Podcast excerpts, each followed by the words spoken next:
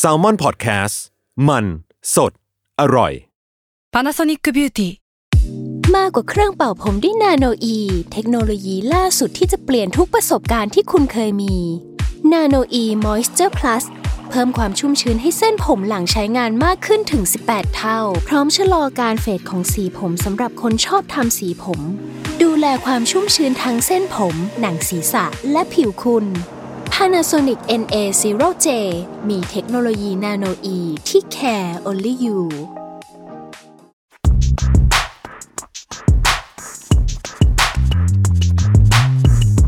สนิกออนไซต์ รองเท้าผ้าใบเลเวอร์ สวัสดีครับ มาพบกับ Sneaker On Site Podcast กันอีกครั้งหนึ่งนะครับ ผมจัสครับ เอมครับ ครับ วันนี้เราก็จะมาพูดคุยกันถึงประเด็นร้อนประเด็นหนึ่ง ที่เพิ่งเป็นข่าวไม่นานนี้เนาะแล้วก็ถือว่าเป็นอิชชูหนึ่งที่มันก็มักจะร้อนแรงเสมอในวงการสนิเกอร์อยู่ตลอดอะไรเงี้ยครับ ซึ่งผมว่าคอนดิชันของอิชชูเนี้ยมันค่อนข้าง คือมันก็สัมพันธ์กับการรีเซลแหละ อืม แต่ว่า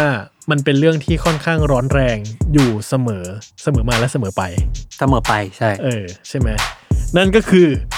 เรื่องของการแบ็กดอครับ อืม แปลง่ายๆว่ามันคือการแบบซื้อขายแบบรับหูรับตา เออรับหูแล้วอ่าถูกคำนี้คือใช่มาก ใช่ใช่รับหูรับตาซื้อขายแบบว่าไม่ไม่ได้ถูกถูกต้องตามคลองคลองธรรม ๆ อ่ะ อ่านั่นเองนะครับผมเอ่อซึ่งอิชชูที่มันเพิ่งเกิดเนี่ย มันก็เพิ่งเกิดเหตุการณ์ที่มันมีข่าวที่สัมพันธ์กับไนกี้เนาะ ใช่ อืมคุณพอจะสรุปข่าวสั้น ๆ ให้เราฟังกันได้ไหมครับ โอเค คือเรื่องต้องบอกก่อนว่าเรื่องแบ็กดอมันเป็นเรื่องที่แบบคุยกันมาเป็นทศวรรษแล้วอะ อืม ใช้คำนี้ได้เลยอะ อืม แต่ว่าพอมันมีประเด็นเรื่องนี้เราก็เลยคิดว่าอ่ะเราลองมาคุยกันสักรอบดูไหม อืมอืมอืม ประเด็นนี้คือมันมีข่าวล่าสุดเมื่ออาทิตย์ที่แล้วในช่วงเวลาที่เราอัดนะครับ ว่า VP ของ n i k e North America เนี่ย VP เลยนะครับ ไวท์ประธาน เออแอนเฮเบิร์ต อืม ลาออก อืม ลาออกเฉยๆแต่ว่าหัวข่าวเนี่ย แน่นอนเขาไปปฏิปต่อมาว่า เหตุมันเกิดมาจากที่สาเหตุหลักเลยคือ ลูกชายเขาอะเปิดร้านรีเซลที่ชื่อว่า West Coast Streetwear อืมหืม แล้วก็มันก็เหมือนจะเป็นรีซอให้แอนนะต้องลาออก อืม โดยที่มีหลักฐานสำคัญอย่างหนึ่งไม่ใช่มันไม่ใช่หลักฐานด้วยซ้ำอ่ะเป็นจุดหนึ่ง เป็น ที่ ร่องรอยหนึ่ง เออที่คนผูกว่าแบบตัวเนี้ยแหละคือสำคัญ คือบัตรเครดิตทั้งหมดน่ะ ที่โจก็คือลูกชายของแอนที่เปิดร้าน West Coast Streetwear เขาอายุแค่สิบเก้าเขาใช้บัตรเครดิตที่เป็นชื่อแอนเฮเบิร์ตอะซื้อขายรองเท้าทั้งหมด อืม ซึ่งมันเป็นเรื่องที่แบบ โอ้โห ข่าวออกมาครั้งแรกทุกคนจะแบบ เอาเอาแล้วมึง ไอ้พวกคนโกงอะไรเงี้ย แบบนั่นไงเป็นขบวนการแม่ลูกอะไรเงี้ย เออ ซึ่งพวกเราก็ไม่ได้มีวิสัยนั้นดูแล้ว เราก็ต้องไปดูก่อนว่ามันเกิดอะไรขึ้น อืมอืม เออ ซึ่งพอผมดูหลักฐานต่างๆนะครับ ผมค่อยๆเล่าทีละหลักฐานละกัน หลักฐานที่หนึ่งคือจดหมายที่ไนกี้เนี่ย ออกมาเพื่อส่งไปที่สื่อต่างๆ ว่าบุคคลเนี้ยแอนเทเบิร์ตเนี่ย ออกจากตำแหน่งนี้แล้ว ถามว่าทำไมไนกี้ต้องทำอย่างนี้ทางทั้งๆที่แอนจะลาออกเฉยๆก็ได้ ไม่เห็นจะต้องส่งจดหมายแถมเพิ่มเลย จริงๆ แล้วหลายครั้งที่เราเห็นจดหมายอะไรแบบนี้นะครับ ว่าบุคคลคนนี้ไม่ได้เป็นพนักงานของที่ที่นี่แล้วอะไรเงี้ยให้เรารู้เลยไว้เลยว่า มันไม่ใช่แค่พนักงานหนึ่งคนลาออก แต่แบรนด์เขาต้องการที่จะบอกด้วยว่าเขาอะ อืม ตัดสายสัมพันธ์กับบุคคลนี้ไม่เกี่ยวข้องกันแล้ว อืม เพราะฉะนั้นมันแปลว่ามันต้องมีเรื่องอะไรบางอย่างอะ อืม ที่โอเค ต่อไปนี้คนนี้ไปทำอะไรอะไม่เกี่ยวกับฉันแล้วนะ อืม เป็นเรื่องที่แบรนด์ต้องรับผิดชอบประมาณหนึ่งเลย เออเขาส่งจดหมายไปอ่ะ เพื่อไม่ได้เพื่อที่จะ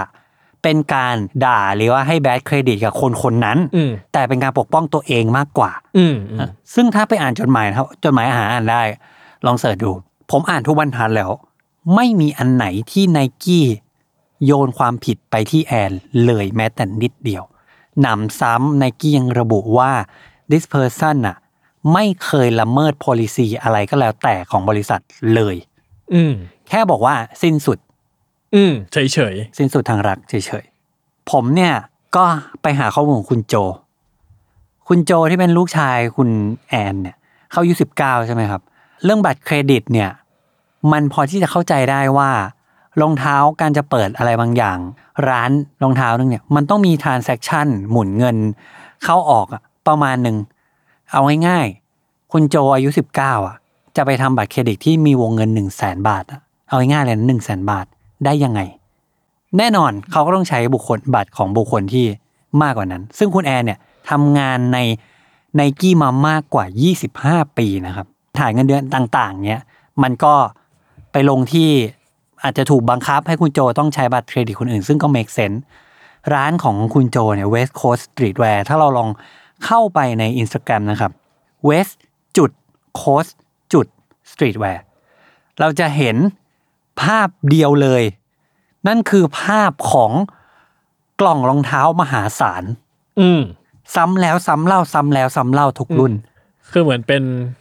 ไอคอนิกของของรูปภาพที่เขาจะถ่ายตลอด ใช่ ว่าเป็นกล่องมหาศาลเรียงกัน ใช่เหมือนกับว่าพอมียีซี่ออกรุ่นหนึ่งมีไนกี้ออกรุ่นหนึ่งอ่ะเขาก็จะลด อ่ากูมีเป็นสิบเป็นร้อยคู่ เป็น ว้ย ร้อยคู่เออ อ่า ไม่ใช่เป็นสิบเป็นร้อยอ่ะ โดยที่ไม่บอก ด้วยซ้ำว่าสินค้าหน้าตาเป็นยังไงอ่ะ เออ มีแต่รูป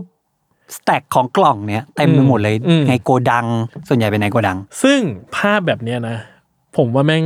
ร้อยทั้งร้อยอ่ะเก้าสิบเลยก็ตามอ่ะ เห็นคนเห็นน่ะ จะมีความฉุนประมาณนึงอะ เรียกแขก ว่าแบบคือผู้ผู้บริโภคทั่วไปนะแบบไอ้เหี้ยทำไมทำไมแม่งถึงมีของหลุดไปอยู่คนคนเดียวขนาดนี้วะ อืมอืม เนกออกไหมคืออย่างโทฟี่รูมอ่ะจะได้ เออทรฟี่รูม ที่มันแบบว่า หายากมาก ๆ หายากมากมีข่าวเลื่อนขาย ขายน้อย อะไรอย่างงี้ป่ะ มากๆอืม แล้วมันไปหลุดอยู่กับ วิ ใครก็ไม่รู้สักคนหนึ่งอ่ะ อืม เป็นสิบเป็นร้อยคู่อ่ะ เออเป็นสิบสิบคู่เออ คนไม่เห็นก็แบบว่าไอ้ที่นี่มันอะไรวะ เออ ใช่ไหมอืม ใช่ ซึ่งคนส่วนใหญ่ reaction ต่อการเห็นรูปเนี้ย คนก็จะคนก็จะแบบฉุนตรงที่ว่า เฮ้ยกูอะไม่ได้ทั้งคู่ อืม แต่มึงไปทำอีท่าไหนมึงได้พร้อมกันเป็นแบบเป็นร้อยคู่อ่ะ อืม คือเขาอาจจะไปซื้อ ทบมาอีกทีก็ได้ อืมอืม แต่คือการที่เห็นแบบเนี้ยมันคือกระตุกต่อมของคนอกหักอ่ะ อืม ถูกไหมเออ ทีนี้คุณโจเนี่ย โพสต์ภาพอย่างเงี้ย อยู่มานานแล้ว หลายปีแล้วด้วยนะ ร้านเนี้ย อืม คือเขาก็เริ่มมาจากเล็กๆ จนมีโกดังอ่ะ อืมอืมอืม เออ แล้วบางทีเขาก็มายืนข้างๆกล่องนี้ด้วย แต่ว่าเซ็นเซอร์หน้า ทุกครั้งที่เขามายืนข้างๆของเขาเซ็นเซอร์หน้าตลอด โดยที่มันก็จะมีแต่รูปกล่องเต็มไปหมดเลยอะไร อืม เงี้ยเออ ซึ่งผมคิดว่าคงทนไม่ไหวมั้ง อืม ไปให้สัมภาษณ์กับบลูมเบิร์ก จะฟักกิ้งบลูมเบิร์กอ่ะ คือความทนไม่ไหวคืออะไรวะ เออ ในที่สุดบลูมเบิร์กก็เปิดเผยว่าคนคนนี้คือโจเฮปเบิร์ต อืม ซึ่งอ่ามันก็จะมีแฟนๆ คุณโจที่ฉุนเหลือเกิน อืมอืม ว่าถ้ามึงได้รองเท้าไหนมึงเป็นใครวะ เฮ้ยมึงเป็นลูกแอนเฮปเบิร์ตแอนเฮปเบิร์ตคือใครไม่รู้ แต่จริงนะ ถ้าเกิดผมเจอใครสักคนหนึ่งที่แบบว่า ไม่รู้ว่าคือใครแล้วแม่งได้ของนี้ตลอดอะพอเปิดหน้ามาอ่ะมึงใคร กูขอเห็นดิว่ามึงเป็นใครวะ เออเออมึงมึงอะใคร มึงใคร เออ มึงเป็นใคร ใช่ ซึ่งผมว่ามันสืบเนื่องมาจากการโพสต์แบบเนี้ยมันเป็นการโพสต์แบบ เข้าขายยั่วโมโหอ่ะ อืม คือสมมุติว่าเอาง่ายๆ ถ้าอยู่เป็นร้าน ร้านค้า สิ่งที่อยู่ควรโพสต์คืออะไร รูปโปรดักต์ อืมใช่ ซึ่งคุณพูดร่มรูปรองเท้าคู่เดียวก็พอ ใช่ใช่ คุณไม่ต้องโพสต์ว่าคุณมีส ว่า ต็อ มี ก ขาย กี่ นะ คู่ จ๊ะใช่ ใช่ไม่มีใครเขาค่อยทำกันหรอกคือนานๆเขาก็จะทำทีเนาะ อืม แต่โจเนี่ย โอ้โห ทุกรูป แต่ผมว่ามันมีกระแสของความแบบสังคมสนิเกอร์ซีนทั่วเนี้ยมันมันพึ่งพาความไฮป์ประมาณหนึงเหมือนกันนะ อ่า คือผม ใช่ รู้สึกว่ามันมีเยอะเหมือนกันที่คนแม่งถ่ายของสต็อกตัวเองโชว์เยอะๆอะคือรู้สึกว่า ใช่ มันมันมันก็ในจุดหนึ่งอาจจะเป็นความรู้สึกว่า ความเจ๋งของการที่สามารถ collect ของในสต็อกตัวเองได้เยอะขนาดเนี้ย อืม กูไม่ใช่คนธรรมดานะเว้ย อืมอืม อะไรอย่างนี้หรือเปล่าผมก็ไม่รู้เหมือนกันนะฟิลฟิลอะไรอย่างเงี้ย ใช่ คือทั้งการสร้างเครดิตให้ตัวเอง อืม และก็ในขณะเดียวกันมันก็ไป ก็แบล็กอ่ะ เออก็โมใส่ ก็เออ ชาวบ้าน ก็ เห โม มือนกัน ใส่ อะไร ชาวบ้านห เงี้ย น่อยประมาณนึงอะไรเงี้ย ซึ่ง อืม หลังจากที่อาร์ติเคิลของบลูมเบิร์กนะครับ ออกได้แค่ประมาณ 4-5 วันน่ะ ก็ตามมาด้วยข่าวคุณแอนเฮเบิร์ตลาออก อืม มันเม e เซนอะ อืม ว่ามันคือเรื่องที่เกี่ยวข้องกันน่ะ อืม เพราะว่าอะไรรู้ไหม เพราะว่าจริง ๆ แล้วไนกี้เนี่ย ให้ข้อมูลมาเลยว่า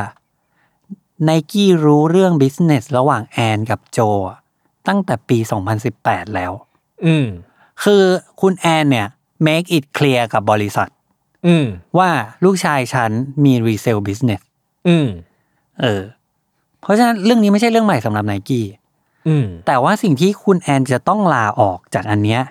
ผมคิดว่าเป็นเรื่อง reputation ล้วน ผมก็คิดอย่างนั้นเหมือนกัน ๆ คือจริงๆ ผมจากตรกกะของผมนะ อันนี้แล้วแต่และนี้หลายคนก็จะคิดไม่เหมือนกันนะครับ ผมคิดว่า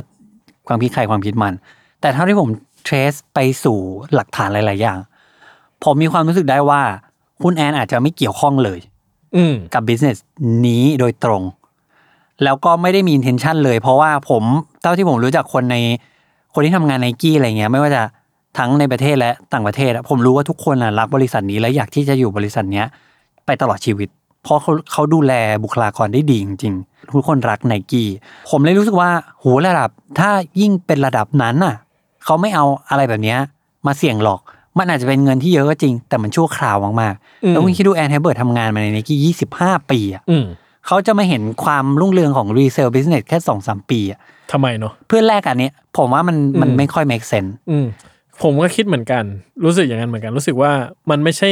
คือถ้าถ้าอ่ะถ้าเราต้องทำอะไรที่มันผิดจรรยาบรรณนะนะ เราจะทำแค่นี้เหรอ วะ ใช่ คือถามผมอะเราจะทำแค่นี้เหรอวะ ใช่ใช่เออถูก แล้ว เออ ผมก็รู้สึกว่าแบบคนระดับ VP แล้วก็อยู่ในองค์กรแบบนี้ด้วยนะ องค์กร เออ แบบที่ จะมาเสียเวลาทำอย่างนี้ทำไม ความใช่สร้างความเชื่อ ผมคิดว่าคุณแอนนะมีความเชื่อที่หนานแน่น ที่แข็งแรงมากๆสำหรับแบบเป็นตอนลีดเดอร์ชิพประมาณหนึ่งอะ อืม ที่จะไม่ร่วมมีส่วนร่วมกับอะไรพวกนี้อะ อืมอืมอืม เออ มันก็น่าจะ make sense ว่านี่แหละ คือสิ่งที่สาเหตุหลักที่คุณแอนลาออกแล้ว ในหนังสือของไนกี้เองก็พยายามที่จะระบุว่าคนคนนี้ คือ out of the blue อ่ะเขาก็เขียนขึ้นมาว่า คนคนนี้ไม่เคยละเมิด policy ของบริษัท อืม ในวงเล็บว่ามึงไปคิดเอาเองว่าไม่ได้มีการแบ็กดอของให้ลูกชายหรืออะไรก็แล้วแต่อะไรเงี้ย เออ แต่ผมว่าทั้งหมดทั้งมวลสิ่งที่ต้องทำให้คุณแอนต้องลาออกเนี่ย มันคือความคิดแรกที่เราเพิ่งพูดไปเมื่อกี้ก็คือ โอ้โห แม่ลูกหัวกันเว้ย อ่าใช่ใช่ใช่ มันเป็นความคิดที่แบบ มันหยุดใครคิดไม่ได้จริง ๆ อ่ะ ใช่ เออ แล้วผมว่ามันทำให้มันเกิดผลเสียกับแบรนด์ ในระดับที่รุนแรงเหมือนกันนะ เออ อืม คือมันก็กลายเป็นเรื่องที่ว่า โหคนระดับสูงอะ่ะ คือคนที่ทำให้พวกเราที่ไม่ได้รองเท้าอะ่ะ อืม ต้องประสบ เออมันมีชะตากรรมแบบ ชะ นี้ ตากรรมแบบนี้อะไรเงี้ย อืมอืมอืม ซึ่งมันอาจจะไม่ใช่แต่ว่า you cannot convince anyone anymore ใช่ คือมันเป็นแบบ conflict of interest อะ มากๆ คือมัน ใช่ เป็นเรื่องแบบผลประโยชน์ทับซ้อนที่ ต่อให้มันจะดีแคลร์ว่าชัดเจนแค่ไหนอะ อืม มันก็เลี่ยงเลี่ยงความคอรหาไม่ได้อยู่ดีอะไรเงี้ อื ย ม อืม มันมีพฤติกรรมแสบอีกอันหนึ่งของคุณโจ West Coast Streetwear เนี่ย คือพอ track back กลับไปอ่ะ ก็ไปเห็นว่า อ๋อ คนคนนี้นี่หว่าที่เคยมีข่าว เมื่อปีสองปีที่แล้วนั่นคืออยู่ดีๆครับ ก็มีผู้ชายคนหนึ่ง ไปเจอ Nike Mac อะที่คู่เป็นแสนๆน่ะ วางอยู่ในโกดัง Random Warehouse เขาใช้คำนี้นะ เออ หกคู่ เออ เพราะตอนผมลงในซีเนียร์ไซผมลงไปสามคู่ อืม แต่ผมพอผมมาไล่ดูจริงๆ อ๋อหกคู่อะหกคู่นั่นคือเอาเอาคูณเอาต่ำๆเลยนะครับ คูณสองแสนบาทไปอ่ะ ซึ่งจากคำกล่าวอ้างว่าถ้าเจอแบบ randomly อะ อืม คือผม อันเนี้ยคือผมว่าแม่งเป็นเรื่องที่แบบ ถ้าจะนับข่าวทั้งหมดโหอันนี้แม่ง ดูแบบดูมีพิรุธที่สุดแล้วอะ ใช่ คือมันไม่ได้เจอข้างเดียว ห เออ รือเปื้อน หรือมุมอะไรทั้งมันเจอแบบสภาพหนึ่งร้อยเปอร์เซ็นครบกล่องหกคู่อะ ซึ่งมันเป็นไปได้ยังไงวะ ที่รองเท้าแบบนี้จะถูกทิ้งไว้เฉยๆอะ ใช่ คือผมว่ามันแบบ อันเนี้ยมันคือสิ่งที่แม่งไม่ make sense ที่สุดในในในข่าวคราวทั้งหมดเลยอะเพราะมันแบบ นี่มันไนกี้แม็กนะเว้ย ใช่คือความไม่ make sense ที่สุดของอันนี้คือหนึ่งรองเท้าคู่เนี่ย เป็นรองเท้าที่ขึ้นหิ้งที่สุดแล้วอะคืออา ถ้าหิ้งมีชั้น อันเนี้ยจะอยู่บนสุดของไนกี้ครับ เออ เดี่ยวๆด้วยอะคู่นี้เลย แล้วเขาผลิตออกมาแบบ ด้วยการที่คนแม่งรอมา ใครยังไม่ได้ฟังตอนสนิเกอร์กับภาพยนตร์ไปฟังนะครับ อืม คนแม่งรอมาสามสิบปีอะสามสิบกว่าปีเพื่อที่จะมีรองเท้าคู่นี้ผลิตขึ้นมาจริงๆ จนมีขึ้นมาได้อะแล้วหลักแบบไม่ใช่หลักพันหลักหมื่นคู่หลักร้อยคู่อะน้อยมากแล้ววิธีการขายคือต้องประมูลเข้ามูลนิธิอะ อืม เพราะฉะนั้นมันไม่ใช่แบบรองเท้าทั่วไปที่รองเท้าลิมิเต็ดที่อ่ะแพ็คนะ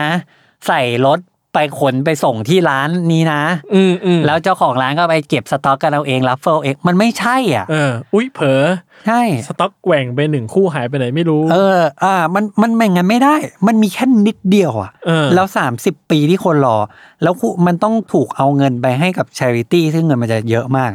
เพราะฉะนั้น Security มันระดับไหนอ่ะ อืม แล้วอยู่ๆจะมาหล่น อยู่ๆก็โอ้าบังเอิญเดินไปเจอในโกดังเฉยๆเลยอ่ะ เออ ใช่ไหม หกคู่อ่ะ เออ มันแบบคือผมอะรู้สึกว่าคุณโจเนี่ย เขาใช้วิธีเนี้ยในการ PR ตัวเอง แต่มันดันกลายเป็นวิธีที่ไม่ค่อยดีนักอะ อืม ส่งผลเสียมซะเยอะอะ อืม อืม ก็มันก็ยิ่งทำให้คนแบบแฟนๆของคุณโจอะที่หมันไส้มานานแล้วอะยิ่งพยายามที่จะแบบขุดคุยอะ อืมผมว่าอันนี้แบบคือถ้าเกิดดูเห็นภาพนี้ทั้งหมดอะแล้วเจอข่าวเนี้ย ผมว่าแบบรูปคดีมันไม่ดีเลย ไม่ดีเลย ไม่ดีเลย ใช่ มันแบบฮาววะ ใช่ แล้วทำไมคนเจอถึงไม่เป็นกูล่ะ อ่าถูกไหม ที่เดินๆไปแล้ว อุ้ยเจอไนกี้แม็กอยู่ในโกดังคู่เดียวก็พอ เออแล้วแบบคนที่จะรู้ว่าไนกี้การเดินทางของเขาคู่นี้มันมา ตกตรงไหนบ้างอะ่ะ เอ๊ะมันควรจะเป็นคนระดับ VP หรือเปล่านะ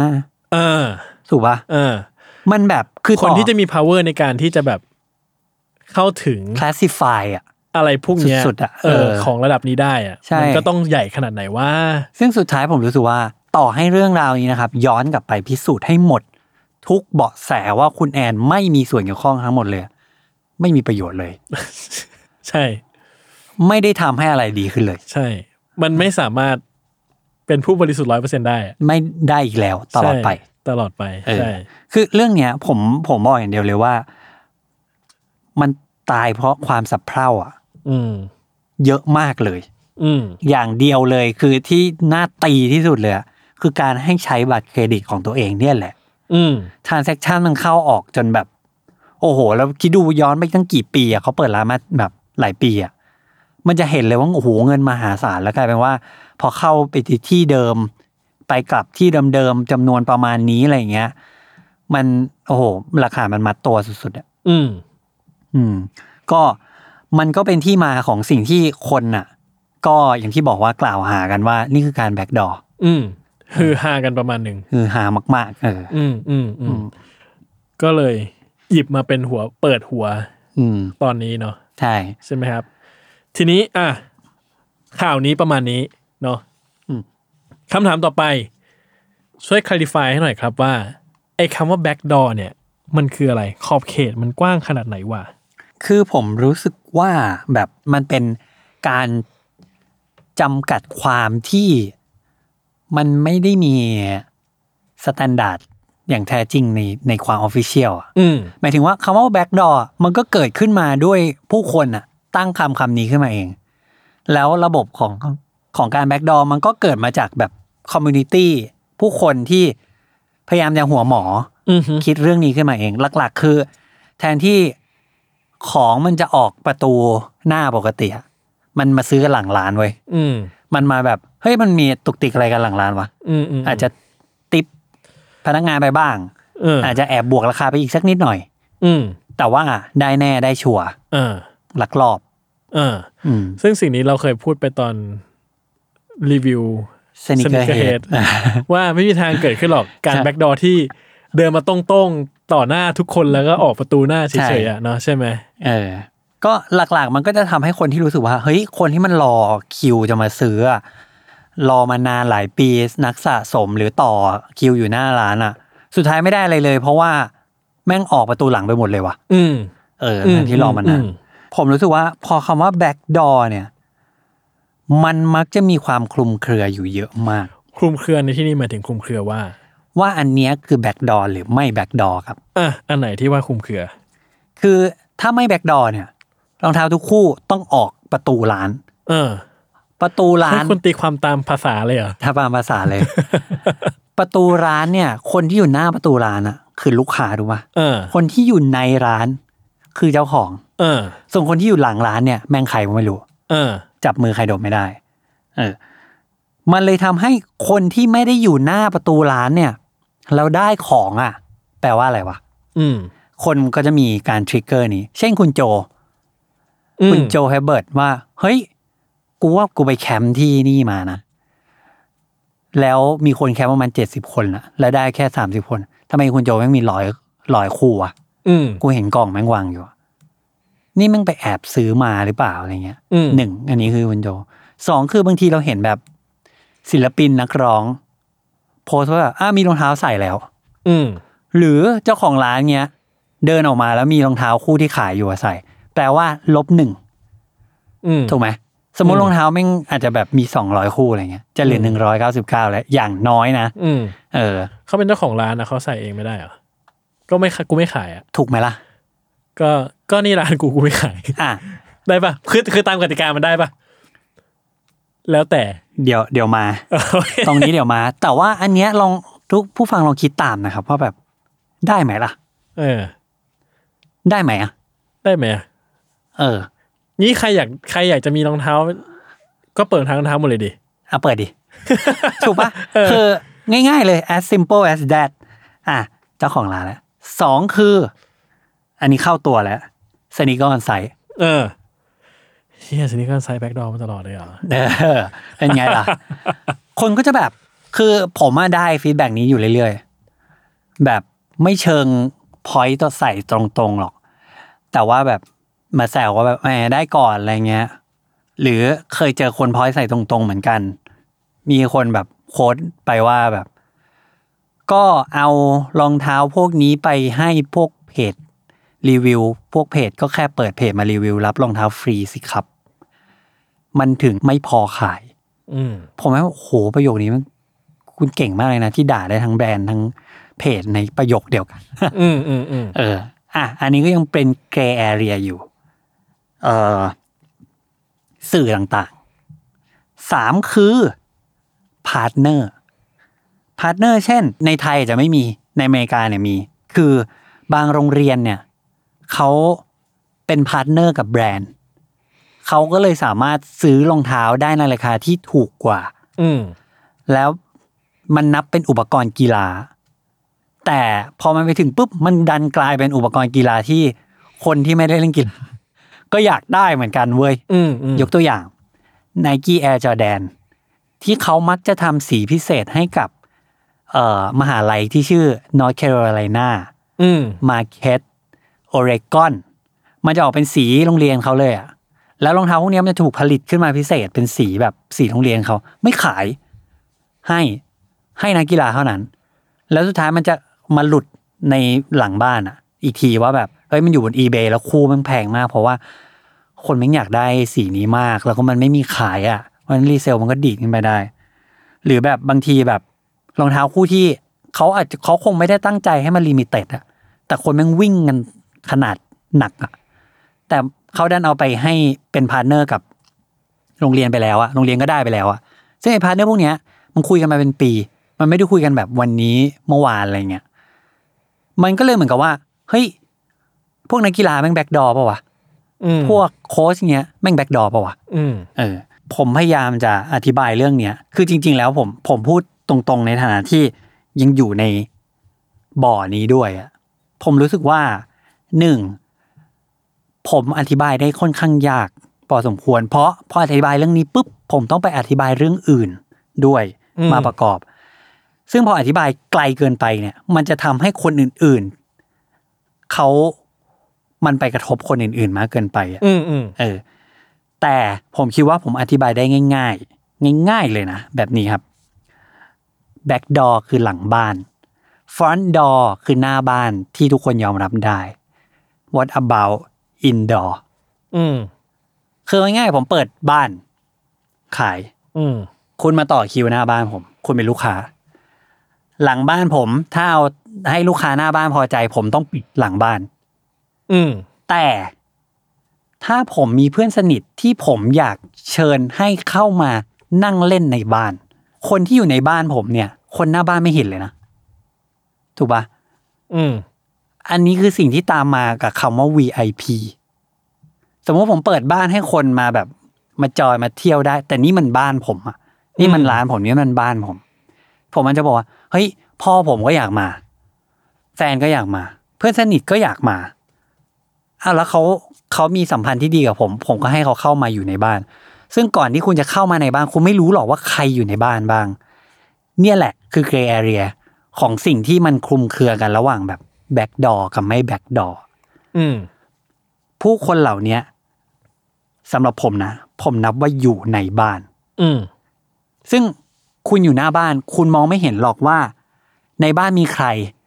และใครอยู่หลังบ้านถูกปะ อืม เพราะฉะนั้นไอในบ้านกับหลังบ้านเนี่ย กลายเป็นว่าอาจจะเป็นมีข้อมูลมีเลเวลของความรับรู้เท่ากันเลย อืม ไอคนหลังบ้านอาจจะมีจริง ๆ ไปล้วมาข้ามมา แล้วมาแอบฉกไปหลังบ้าน แต่ด้วยความที่คนหน้าบ้านเขาไม่เห็น ซึ่งคนหน้าบ้านคือคนส่วนใหญ่ลูกค้าหลักอะ่ะมันก็เลยทำให้เขาอะ่ะไม่แปลกและไม่ผิด ที่จะเข้าใจได้ว่าเฮ้ยทุกคนแม่งหลังบ้าน อืมอืมอืม อืม โอเค คือพอคุณพูดประเด็นขนาดนี้มามันใหญ่มากจนผมรู้สึกว่าสำหรับผมมันต้องแบ่งเป็นสองส่วน อืม ผมรู้สึกว่าอย่างแรกเนี่ย มันอาจจะเป็นเพราะว่า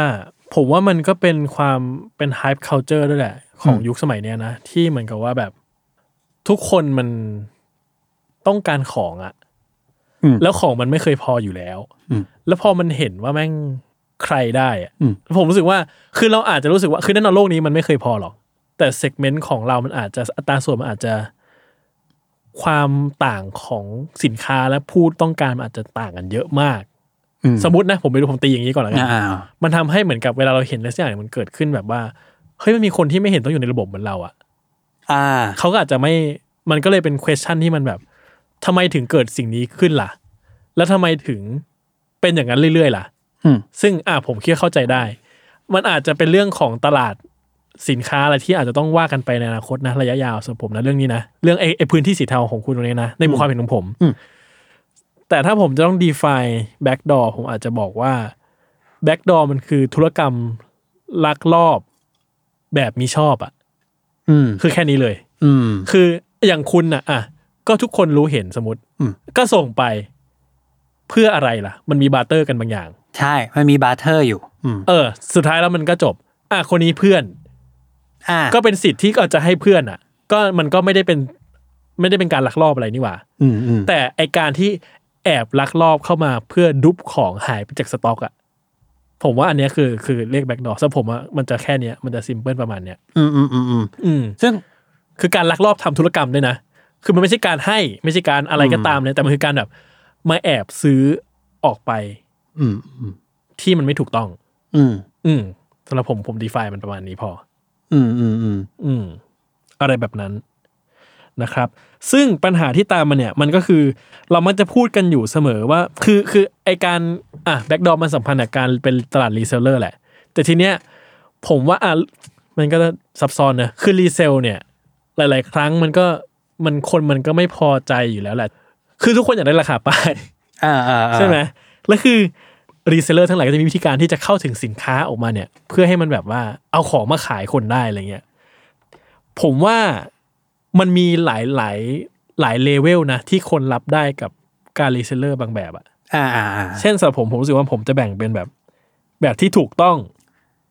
โหอ่ะผมจะเรียกว่าสายสว่างก็คือถูกต้องตามกติกา อย่างน้อยยังถูกต้องตามกติกา อ่า เช่น ถ้าต้องรัฟเฟิล อืม อ่ะกูไปจ้างคนมา อ่า ห้าสิบคนสมมติเพื่อมาลัฟเฟิลอย่างน้อยมันอาจจะแบบดูแบบดูแล้วมันแบบเฮ้ยมึงเอาเปรียบว่ะ เออป้าวินมอไซค์อะไร เอ เงี้ย อ อ่า อ่ะแต่อย่างน้อยมันก็มีคอสที่เราต้องรับผิดชอบ ใช่ใช่ และมันก็ไม่ได้การันตีว่าเราจะได้ ถูก เออซึ่งอัตราส่วนเราอาจจะแค่ได้มากขึ้นกว่าคนอื่น อืม ใช่ไหมคือสุดท้ายแล้วเผลอๆลงทุนไปเนี่ย อาจจะได้แบบเท่าทุนด้วยซ้ำ อ่า อาจจะขาดทุนบ้าง เออ เข้า ขยข ทุ อง นบ้าง เอออะไรเงี้ยก็เป็นไปได้นึกออกไหม ใช่ เพราะฉะ มั นั้น น มันคือการลงทุนอะ อย่างน้อยอย่างน้อยยังอยู่บนกติกาเดียวกัน อ่า แค่ ถูก มึงก็แอบแอบหาวิธีที่ทำให้ตัวเองมีโอกาสมากขึ้น เออเออ ผมว่านี้คนยังพอรับได้นะ อืม ช่วงแรกโหช่วงยีซี่แรกๆผมจำได้ว่าเรื่องนี้มันเป็นเรื่องร้อนมาก เออ แบบเห็นป้าเห็นลุงอะไรเงี้ย ไม่ใช่สนิเกอร์เฮดชัวร์ๆอะไร ๆ ใช่ เงี้ย ใช่ อืม หรือว่าแบบอ่ะเกณฑ์คนมาต่อคิวอ่ะเงื่อนไขเดียวกัน อืม อะไรเงี้ยเนาะแต่ไอสายมืดเนี่ยมันจะเริ่มแบบเริ่มละเมิดกติกาแล้วเริ่มลัดเลาะก็คือการใช้บอท อ่า เป็นต้น บอทคืออะไรครับ บอทคือโปรแกรมที่ถูกเขียนขึ้นมา เพื่อให้ทำธุรกรรมทางอินเทอร์เน็ตได้เร็วกว่ามนุษย์อะ ได้เปรียบมากกว่ามนุษย์พูดอย่างนี้ดีกว่า เออ มันมีบอทหลายแบบ อ่ามีหลายแบบใช่ อ่า คือแบบที่ใครแอดตะกร้าเร็วกว่าจ่ายเงินเร็วกว่าได้ก่อน ใช่ เทคโนโลยีของบอทเนี่ย มันทำให้ คือเร็วกว่าเราต้องไปนั่งกดเอง ใช่ คือเอาง่ายๆคอมพิวเตอร์มันเร็วกว่ามนุษย์อยู่แล้ว ใช่ใช่ เพราะฉะนั้นถ้ามนุษย์เป็นคนกดซื้อคอมพิวเตอร์อะกับคอมพิวเตอร์เป็นคนกดคอมพิวเตอร์อะ เออ แน่นอนว่าใครว่ามนุษย์แพ้ ใช่ ซึ่งอันเนี้ย อ่า ผมว่าอันนี้ก็หนึ่ง และแบ็กดอร์อีกหนึ่ง คือคนรู้สึกว่าอะไรเหล่าเนี้ยมันอาจจะละเมิดเส้นบางอย่างที่มันเริ่มโกงระบบอะ อันนี้ผมคิดขึ้นมาได้ผมขอแทรกว่า แล้วถ้ามันเป็นบอทแบบที่ไปจ้าง ลุงป้านาอา มาช่วยรับเฟิลล่ะ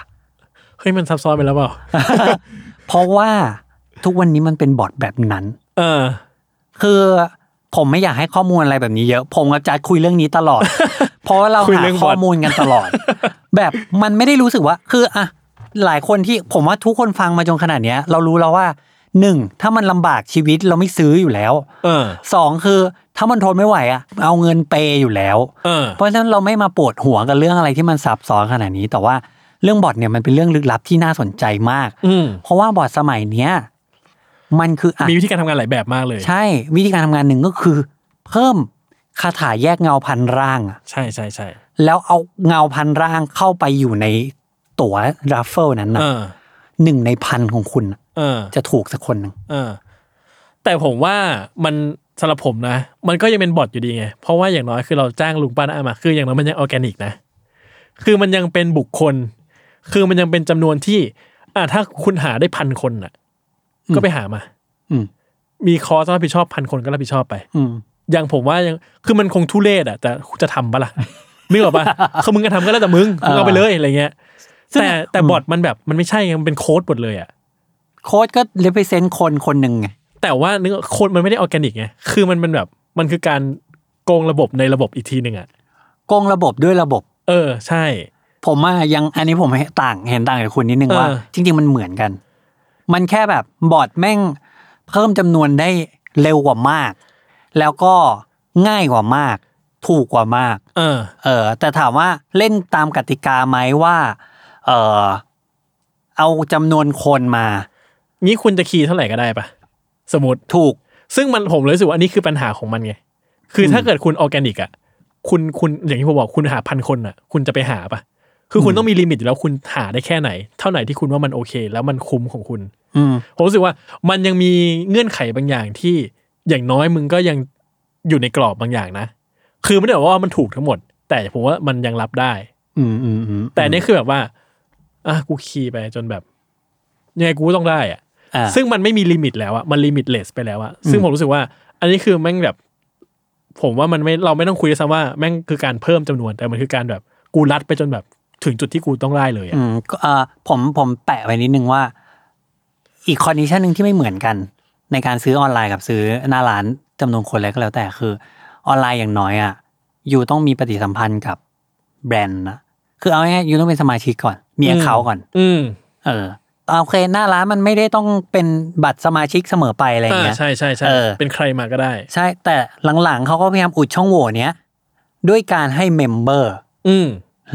ลงทะเบียนเท่านั้น อืม ซึ่งเมมเบอร์เนี่ยมาเป็นบอทเนี่ย ตอนนี้ตอนนี้ยังไม่ได้นะ อืม เพราะเมมเบอร์ต้องมียอด เออ อันนี้ผมปวดหัวสุดเลย คือบางคู่เนี่ยอยากได้ว่ะ เออ อยากลัฟเฟิลทุกร้านเลยว่ะ อืม เอ้าวแม่งไม่มียอดทุกร้าน ว่ะ ใช่ก็คือผมว่าได้เสียมันก็พยายามที่จะ develop ล้อกันไปอะอ่ะ ใช่ใช่หรือหรืออย่างบางครั้งอะบอทอ่ะ อันนี้เราคุยเลยก็ได้นะ อืม เปิดเลยนะว่า แม่งมีถึงจุดที่สามารถทำให้กดได้มากกว่าหนึ่งคู่พร้อมกันอ่ะ เออ ซึ่งผมว่าอันเนี้ยคือมันคือการแบบนอกกติกา อ่ะ ไป อัน แล้ว อันนี้ผมยอมรับว่า เอออั อันเนี้ยแม่งนอกกติกา ใช่ คืออ่ะอย่างน้อยคือ ผมว่ามันเทียบกันตรงๆกับการแบบเกณฑ์คนมาไม่ได้ อ่ะถูกถูกถูก เออ ถูก อืม ผมว่าเราข้ามไหมเดี๋ยวเราจะ อ่ะ อยู่ตรงนี้ เดี๋ จ ย น วจะ กลายเป็นตอยาวนเกิน บอทขึ้นไป ใครอยากฟังตอนบอดบอกมา นะครับ จะไปขุดลึกมาให้ ใช่ คือ นั่นแหละ เดี๋ยวขอ disclaim ก่อน ขอ disclaim ก่อนว่า เราสองคนเนี่ยไอเรื่องการรีเซลหรือการใช้บอทอะไรเงี้ยสำหรับเราอ่ะ มันไม่ได้แบบ เฮ้ย คนช่วยอย่ามาคุยกับฉันอะไรเงี้ย อ่าใช่ เรา ใช่ รู้สึกว่าเหมือนเป็นแฮกเกอร์อะแฮกเกอร์ เออ ก็ช่วย develop ระบบให้ดีขึ้นนั่นแหละ อืม แต่เราไม่ได้บอกว่าแฮกเกอร์คือคนดีนะ อืม แต่เราไม่ได้แบบ เฮ้ยแฮกเกอร์โอ้ยมึงแฮกเกอร์เหรอไปกระทืบไม่ใช่ครับไม่ได้ไปแบบนั้น อ่า นะ ใช่ใช่ เออหรือรีมึงรีเซลเหรอกระทืบ มันเป็นสิ่งที่เกิดขึ้น ใช่เพาะ ก็รับรู้ แล้วเออ บางครั้งผมอาจจะ คือมันเอาทุกหัวเอาจริงๆทั่วกนี้เราชี้ตัวได้หรอว่าใครใช้บอท เออ ใช่ปะ เออ เวลาซื้อขายจริงๆอ่ะ อืม แต่เวลาเห็น บางทีก็แบบเฮ้ยทำไมันคนนี้มันมีสิบคู่มาขายวะ ใช่ คือเขาอาจจะเกณฑ์คนไปกดก็ได้ ใช่ใช่ แต่ผมก็แบบว่าทำไมกูไม่ได้สักคู่เลยอะ ใช่ เขารู้สึกเดียวกับเขารู้สึกตอนต้น ใช่ใช่ซึ่งถ้าใครรู้เรื่องพวกนี้หรือใครใช้หรืออะไร มาคุยกัน แอบมา ได้ เล่าก็ได้นะ มาเล่าได้ อยากรู้ว่าเป็นยังไง ใช่ อยากรู้ประสบการณ์ ใช่ใช่ใช่ เอ ใช่ ออ่ะแล้วก็แบ็กดอ ซึ่งผมรู้สึกว่าอันเนี้ยมันคือการที่มันแอบละเมิดกติกาบางอย่างที่คนมันรับไม่ได้ แล้วรู้สึกว่าคือแม่งโซชีตเหลือเกินอะ อ่า ความรู้สึกผมนะผมคิดอย่างนั้น อืมอืมอืมอืมอืมอืม อืม ทีนี้เนี่ย ผมว่าแบ็กดอมันเลยเป็นประเด็นร้อนมาตลอดอะเพราะว่าอย่างที่บอกว่าพอเราเราเห็นการคืออย่างน้อยอะอะเราเกณฑ์คนไปรัฟเฟิลหรืออะไรก็ตาม เกณฑ์คนไปต่อแถวหรืออะไรก็ตาม ผมว่าลิมิตที่เราจะได้ของอะมันยังจำกัด เรายังรู้สึกว่าไอ้เฮียเราประเมินได้ว่าแม่งคนเนี้ยแม่งได้ของกลับไปอะ อืม ห้าคู่สิบคู่อ่ะเต็มที่สมมติ แต่แบ็กดออะคนนี้แม่งได้ไปร้อยี่สิบสม มติ คนนี้ไม่ได้ไปสองร้อยห้าสิบสมมติ ขึ้นแบบว่า เฮ้ย คือมันแบบมันอีกสเต็ปไปเลยอ่ะ อืม คือเหมือนกับมึงเป็นเปิด มึงจะไปเปิดร้านเองของมึงอีกร้านหนึ่งอ่ะ เออซึ่งซึ่งก็ใช่ ก็คือมึงไปเปิดร้านมึงนั่นแหละ เอาไป ใช่ ขายต่ออ ม อืม ทีนี้ผลของการเกิดแบ็กดอร์เนี่ย มันคืออะไรบ้างครับ ในความเห็นของคุณ ผมรู้สึกว่ามันสร้างหลากๆเลยอะ่ะ มันลดความน่าเชื่อถือขององค์กรนั้นอะ อืม ให้กับยูเซอร์บางทีแบบเราอาจจะคิดว่า ตอนที่เราไม่ได้รองเท้าเนาะเราก็คงคิดถึงแต่รองเท้าเราอะ อืม เออ แต่ในเชิงระยะยาวอะ่ะ มันมีผลต่อจิตใจของเราแหละ อืม มันอาจจะมีร้านที่บางคนไม่อยากเดินเข้าไปอีกแหละ แต่เราจะรู้ได้ไงว่าร้านไหน ร้านไหนขาย เพราะว่าบางทีเราเคยไปต่อหน้าร้านไง อ่า แล้วเราแม่งไม่ได้ทั้งๆที่เราอะ่ะแม่งเป็นคิวที่สองที่สาม อืม อะไรเงี้ย อืมอืมอืมอ่า เข้าใจ เข้าใจ อ่า เข้าใจ มันก็มีอิมเพรสชันแหละ หรือบางทีแบบรองเท้าคู่เนี้ย ขายหลายร้าน แต่กูไม่เดินไปซื้อร้านนี้ อืม หรือบางทีแบบเราชอบรองเท้ายี่รุ่นนี้มาก แต่กูเกลียดแบรนด์นี้นะมาก อืม ก็ก็หายไป ก็ค่อยๆ หายไปคือ ผมว่าเรื่องนี้มันก็เป็นเรื่องที่ไม่ว่าอินดัสทรีไหน ก็จะสูญเสียความน่าเชื่อถือไป อืมอืมอืม อืม มันเป็นการหายเกลียสั้นประมาณหนึ่งเหมือนกันเนาะ ระยะสั้นมากๆสำหรับผมอะ อืม เออ ซึ่งเอ่อสำหรับผมนะ ผมรู้สึกว่าข้อดีของมันละกัน ผมคิดว่าสินค้ามันถูกกระจายไปยังที่อื่นๆมากขึ้น คือผมผมไม่รู้แล้วกันนะพูดแต่ผมไม่รู้เลยนะ อืม ว่าว่าตอนเนี้ยพวกคนที่เป็นรีเซลเลอร์ทั้งหมดในโลกเนี้ยทำงานกันยังไง อืม แต่ผมเชื่อว่าไม่มากก็น้อยอ่ะของร้านพรีออเดอร์หรืออะไรก็ตามอ่ะก็จะคอนเน็กไปสู่การใครสักคนหนึ่งที่มันต้องมีมีแบ็กดออยู่อ่ะ เพราะสต็อกมันค่อนข้างมั่นคงเนอะคือคือผมรู้สึกว่าการที่เราจะมีสต็อกของแบบ อืม ครบไซส์อยากได้อยากได้รุ่นนี้ครับ มีไซส์เท่านี้เท่านี้เท่านี้ อ่ะซึ่ง มีสต็อกประมาณหนึ่ง เออสต็อกมั่นคงอาจจะไม่ใช่แค่อันนี้สต็อกมั่นคงอาจจะหมายถึงว่า ด้วยที่ว่าบางทีเราพรีออเดอร์ฟอลโล่ร้านเนี้ยในไอจีบ่อยๆอ่ะร้านรีเซลอ่ะ เพราะว่าอะไร เพราะว่าของรุ่นไหนที่ร้อนๆอ่ะ ร้านเนี้ยแม่งมีหมด อืม ทุกรุ่นแล้วมาทันเวลาตลอด อืม ต่อให้ไซส์จะครบไม่ครบอะไรเงี้ย อืม แต่ว่าอยากได้รุ่นไหนเข้าร้านนี้ อืม เออ ซึ่งไม่ผมไม่ได้กล่าวหานะเอาว่าผมไม่รู้ แต่ผมเชื่อว่ามันก็ต้องโยงไปถึงกันในสักจุดหนึ่งอ่ะเพราะไม่งั้น อืม ผมรู้สึกว่าระบบสต็อกของของการพรีออเดอร์การสั่งเนี่ยมันน่ามันไม่น่าจะแข็งแรงขนาดนี้ได้ ถ้าหากว่ามันไม่ได้โยงไปสู่การไปหาใครสักคนหนึงที่สต็อกมันมั่นคงมากขนาดเนี้ย อืม ในความคิดเห็นของผมนะ อืมอืม ซึ่งอาจจะไม่ก็ได้ไอคนนั้นแม่งอาจจะแค่กูไปไล่ซื้อจนได้ครบมาทุกไซส์ก็ได้ อืม ไม่รู้เหมือนกัน ซึ่งอ่ะมันไม่รู้มันก็อาจจะมีหลายวิธีการที่คนจะหาของอะเนอะอ่ะแต่ว่าซัมเวมันอาจจะคอนเนคกันตรงนั้นอะไรเงี้ยครับ เลยคิดว่าแง่ดีคืออย่างน้อยๆ เนี่ย อย่างเราอ่ะ ก็อาจจะหาของง่ายขึ้น เช่นบางอย่างมันแบบไม่เข้าไทยไม่นู่นไม่นี่ว่ะ แต่ก็มีคนให้มึงสั่งได้อะและค่อนข้างมีตัวเลือกให้ครบด้วย คุณอยากได้ไซส์เก้าเก้าจุดห้ามีครับผมอยากได้สิบเอ็ดครับ มีครับใช่ไหมคือมันผมว่ามันมันทำให้ชีวิตเราง่ายขึ้นในทัในซัมเวย์อ่ะ คืออันเนี้ยผมมองว่าผมไม่ได้เห็นด้วยร้อยเปอร์เซ็นต์ อืม ผมรู้สึกว่าการที่จะให้ของมันกระจายออกไปให้ได้มากที่สุดอะแบ็กดอร์ไม่ใช่วิธีที่มาตอบอันนี้ อ่าใช่ โดยตรง ใช่ใช่ใช่ใช่ รีเซลคือเหตุการณ์ที่ตอบการกระจายสินค้าได้โดยตรง อืมอืมใช่ รีเซลอาจจะมาจากฟรอนต์ดออะ อืม คือมึงไปซื้อทบทบทบกันมา แล้วก็เอาไปขายประเทศอื่น กระจายต่างจังหวัดอะไรเงี้ย อืมอืม เออแต่ก็ถ้าอยากกระจายจริงๆ ถ้าพูดกันแบบแฝงๆอะนะอยากกระจายจริงๆอะก็ทำให้มันถูกกติกาสิ มันอาจจะต้องลงทุนเยอะกว่า หรือความชัวร์น้อยกว่าอะไรเงี้ย เอ้ามันทุนนิยมอ่ะ จะมาทำถูกอะไรมันทำด้วยต้นทุนน้อยกว่า ได้อ่ะเออแต่สมมุติอันนี้แต่ผมพูดในฐานะที่ผมไม่รู้นะ เป็นการ อ่า คาดเดาอนุมานเอาเอง อืมอืมอืม คิดว่าอาจจะเพราะว่ากลไกอย่างเงี้ยมันทำให้มันเกิดขึ้น แต่สิ่งที่ผมพูดมาผมก็เห็นด้วยแหละ ว่า อืมอืมอืม จริงๆ แล้วการรีเซลนั่นแหละคือตลาดจริงๆ แต่ผมแค่รู้สึกว่า ระบบนี้มันอาจจะแค่ออฟเฟอร์สต็อกให้คุณได้มากได้ได้มากกว่า ง่ายกว่า แค่นั้นเอง อืมสำหรับบางกลุ่มบุคคล อืม โอ ใช่ เคโอเค ใช่นะครับ แล้วก็ผมอาจจะอันนี้ความคิดเห็นส่วนตัว ผม อืม อาจจะไม่ได้เสมอไปนะแต่ผมว่ารู้สึกว่ามันอาจจะเกิดการผูกขาดตลาด เช่น เช่นรองเท้าบางรุ่นอ่ะ อันนี้ไม่ได้พูดถึงโยงโยงไปถึงการแบ็กดอร์หรืออะไรนะ อืม แต่ว่าพูดถึงส่วนตัวแล้วกันว่าพอมันเกิดกลไกบางอย่างแล้วมันมีผลกับราคายังไง อือือื ผมเนี่ย อยากได้รองเท้าบางคู่สมมตินะ อืม กระแสอาจจะไม่ได้ไฮป์มากกลาง อือฮึ ๆ แต่ว่าจะไปหาซื้ออ่ะหมดหมดหมดหมดหมดหมดหมดหมด อ่าอ่า ทุกที่หมด ทุกที่หมด อ่า แล้วหายากมาก จนกระทั่ง ไซส์ก็หายากมาก สมมติว่าอ่ะมีคนได้มาอย่างมีคนอย่างฟอนต์ดอร์มาเนี่ยมารีซงรีเซลอย่างผมเพิ่งบ่นกับคุณก่อนอัด อืม แม่งเม็ดมี 11 เลย เออไม่เห็นมี หลายรุ่นแล้วนะ ไซส์กูเลย ที่อยากได้แล้วแม่งไม่มี เออ 11แล้วไง ใช่ใช่ใช่ ไหมสุดท้ายแล้วแบบว่า ราคามันก็ถูกกำหนดโดยคนที่มีของในมืออะสมมติราคาจริงๆอ่ะ ขายสามพันพูดอย่างนี้เดี๋ยวเขาเรียกว่าเป็นดังห้าพันราคาขายห้าพันแล้วกันอ่ะ ราคาขายห้าพันรีเซลที่คนฟอนต์ดอร์ได้มาขายกันอาจจะอยู่ที่แปดพันเก้าพันแต่แม่งไม่มีตัวเลือกของผมว่ะ อืม สุดท้ายคนที่มีตัวเลือกให้ผมได้หมื่นหก อ่าคนเดียวเลยไอคู่นี้สีนี้ ไซส์นี้แม่งมีคู่เดียวอันเลเซในประเทศไทย เออ คนอื่นขายเท่าไหร่สี่ห้าพันกูไม่รู้ กูขายมึงหมื่นหก เออ ถ้าผมอยากได้เฮี้ยๆ ผมทำไงอ่ะ กูก็ต้องจ่ายหมื่นหก ใช่ คือผมรู้สึกว่าในทางอ้อมๆ อาจจะอาจจะเกิดกลไกนี้หรือเปล่านะ ที่ว่าเมื่อสต็อกมันหายจากตลาดจำนวนมากอ่ะ แล้วคนที่ถือสต็อกเยอะมาก มันมีอำนาจในการควบคุมราคาหรือเปล่า หรือ หรือมันอาจจะเป็นแบบ ก็กำหนดราคาตลาดของคนถือสต็อกด้วยกันเอง คือผมผมผมมองไปว่าเป็นมาเฟียนะ สมมติระบบมาเฟียระบบแบบนั่งกินข้าวแล้วก็คุยราคากันเนี่ย เออ นี่ครับ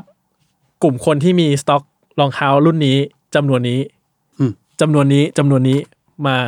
เซตราคาร่วมกันมันอาจจะเกิดขึ้นได้หรือเปล่า มันเป็นเรื่องที่เขาพูดกันเลยนะ เออ ว่าสิ่งเนี้ยคือสิ่งที่ โค้ดไว้ก่อนนะครับ ว่านี่ไม่ใช่คำพูดของผม ผมไม่ยืน ยัน อะไรทั้งสิ้น เอ่อผมฟังเขามา สิ่งเนี้ยคือสิ่งที่สุพีมท อ่า ำพอแล้วพูดแค่เนี้ยพอแล้ว มันมีหลายข้อมูลที่มันไม่ได้มีหลักฐานอ้างอิง แต่ว่า เออ ถูกคือถ้า in a perfect world อะสมมุติว่ามีสินค้านี้ออกมาหนึ่งพันอันอะไรเงี้ย แล้วคุณปล่อยหน้าร้านแบบสองร้อยอะอีกแปดร้อยอะคุณเอาไปเก่งกำไรอะแต่คุณบอกทุกคนที่อยู่หน้าร้านว่า คู่เนี้ยแม่งมีแค่สองร้อยคู่อะ อืม โอ้โห ราคามันก็ดีดไปดิ อืม ไอคนแปดร้อยมันก็อิงราคานั้นอะราคาที่คนหน้าร้านแม่งดีกันอะแล้วไปแอบขายแอบขายแอบขายแอบขาย ซึ่งเนี่ย คือผมรู้สึกว่า เคสเนี้ยกำลังเกิดขึ้นกับผมหมายถึงว่าเคสเคสแบบราคานะ อ่า พูด เพราะว่าอ่ะ พูดรุ่นได้ไหม ไม่ ไม่ ไม่ต้อง พู พู ด ด เรื่ รุ่ อน งกัน แต่ เออ ว่าสถานการณ์ของคุณคือไซส์สิบเอ็ดเนี่ย มักจะไม่ค่อยมีคนมาซื้อมาขายกัน ใช่ ไม่ว่าจะรุ่นอะไรก็แล้ว แต่ ใช่ มันทำให้โอ้โหผมพูดไปอย่างเงี้ยไซส์สิบเอ็ดต่อไปเนี้ย ราคาแม่งขึ้นหมดเลยนะ ผมเป็นใครเหรอ พาะว่ามีมันมีคนคนหนึ่งอยู่อะไร ผมเป็ เงี้ น ย ใครเหรอวะเขาถึงจะมาไอ้นี่กับผม เออ แต่นั่นแหละผมรู้สึกว่าปัญหาที่ผมกำลังเจออ่ะก็คือ ราคาตลาดของรีเซลของคนที่เขาซื้อหน้าประตูอ่ะ อืม หรือในประเทศกันเองเนี่ย อืม มันไม่มีของผมอ่ะ เออ ผมไม่มีทางเลือก ใช่ ถ้าผมจะเอาผมต้องไปเล่นราคาที่กูจะขายราคานี้เอาเปล่า ใช่ใช่ใช่มันมีอยู่ช่วงหนึ่งที่แอร์จอแดนอะ อืม ไซส์เล็กสุด กับไซส์ใหญ่สุด อืม แพงสุด อืม ในเมืองไทย อืม เพราะมันมักจะเข้ามาอย่างละคู่ถึงสองคู่ อืม อืม อืม เออในขณะที่ดีมานของรุ่นเนี้ยมันพุ่งขึ้นไปแล้วในไซส์อื่นๆอ่ะ แล้วคนไซส์ใหญ่ๆก็อยากได้บ้างอะ อืม ปรากฏของไปเจอราคากระโดดไปสองสามเท่า แล้วเขาพอไปถามพ่อค้าพ่อค้าเขาบอกว่าเมืองไทยมีคู่เดียวนะครับ เอ้า อืม เออ ซึ่งถ้าพ่อค้าไม่ยอมขายอ่ะคุณก็อดได้ ใช่ อะไรอย่างเงี้ยเป็นต้น อืมอืม ซึ่งแบบว่า หรือถ้าบางคู่มันไม่มีในไทยเลยนะครับ ตอนนี้ อืม จนกว่าจะเอาเข้ามาเนี่ยหรอปะ อืม ให้กูทำไงอ่ะ อืมอืมอืม เออ อันนี้คือพอยของผมว่า เข้าใจ ไม่อาจจะเกิดสิ่งนี้ขึ้นหรือเปล่าวะ เข้าใจเข้าใจคืออ ม ผมรู้สึกว่ามันเกิดมันเกิดขึ้นแล้วด้วย อืม มันเกิดขึ้นมานานแล้วด้วย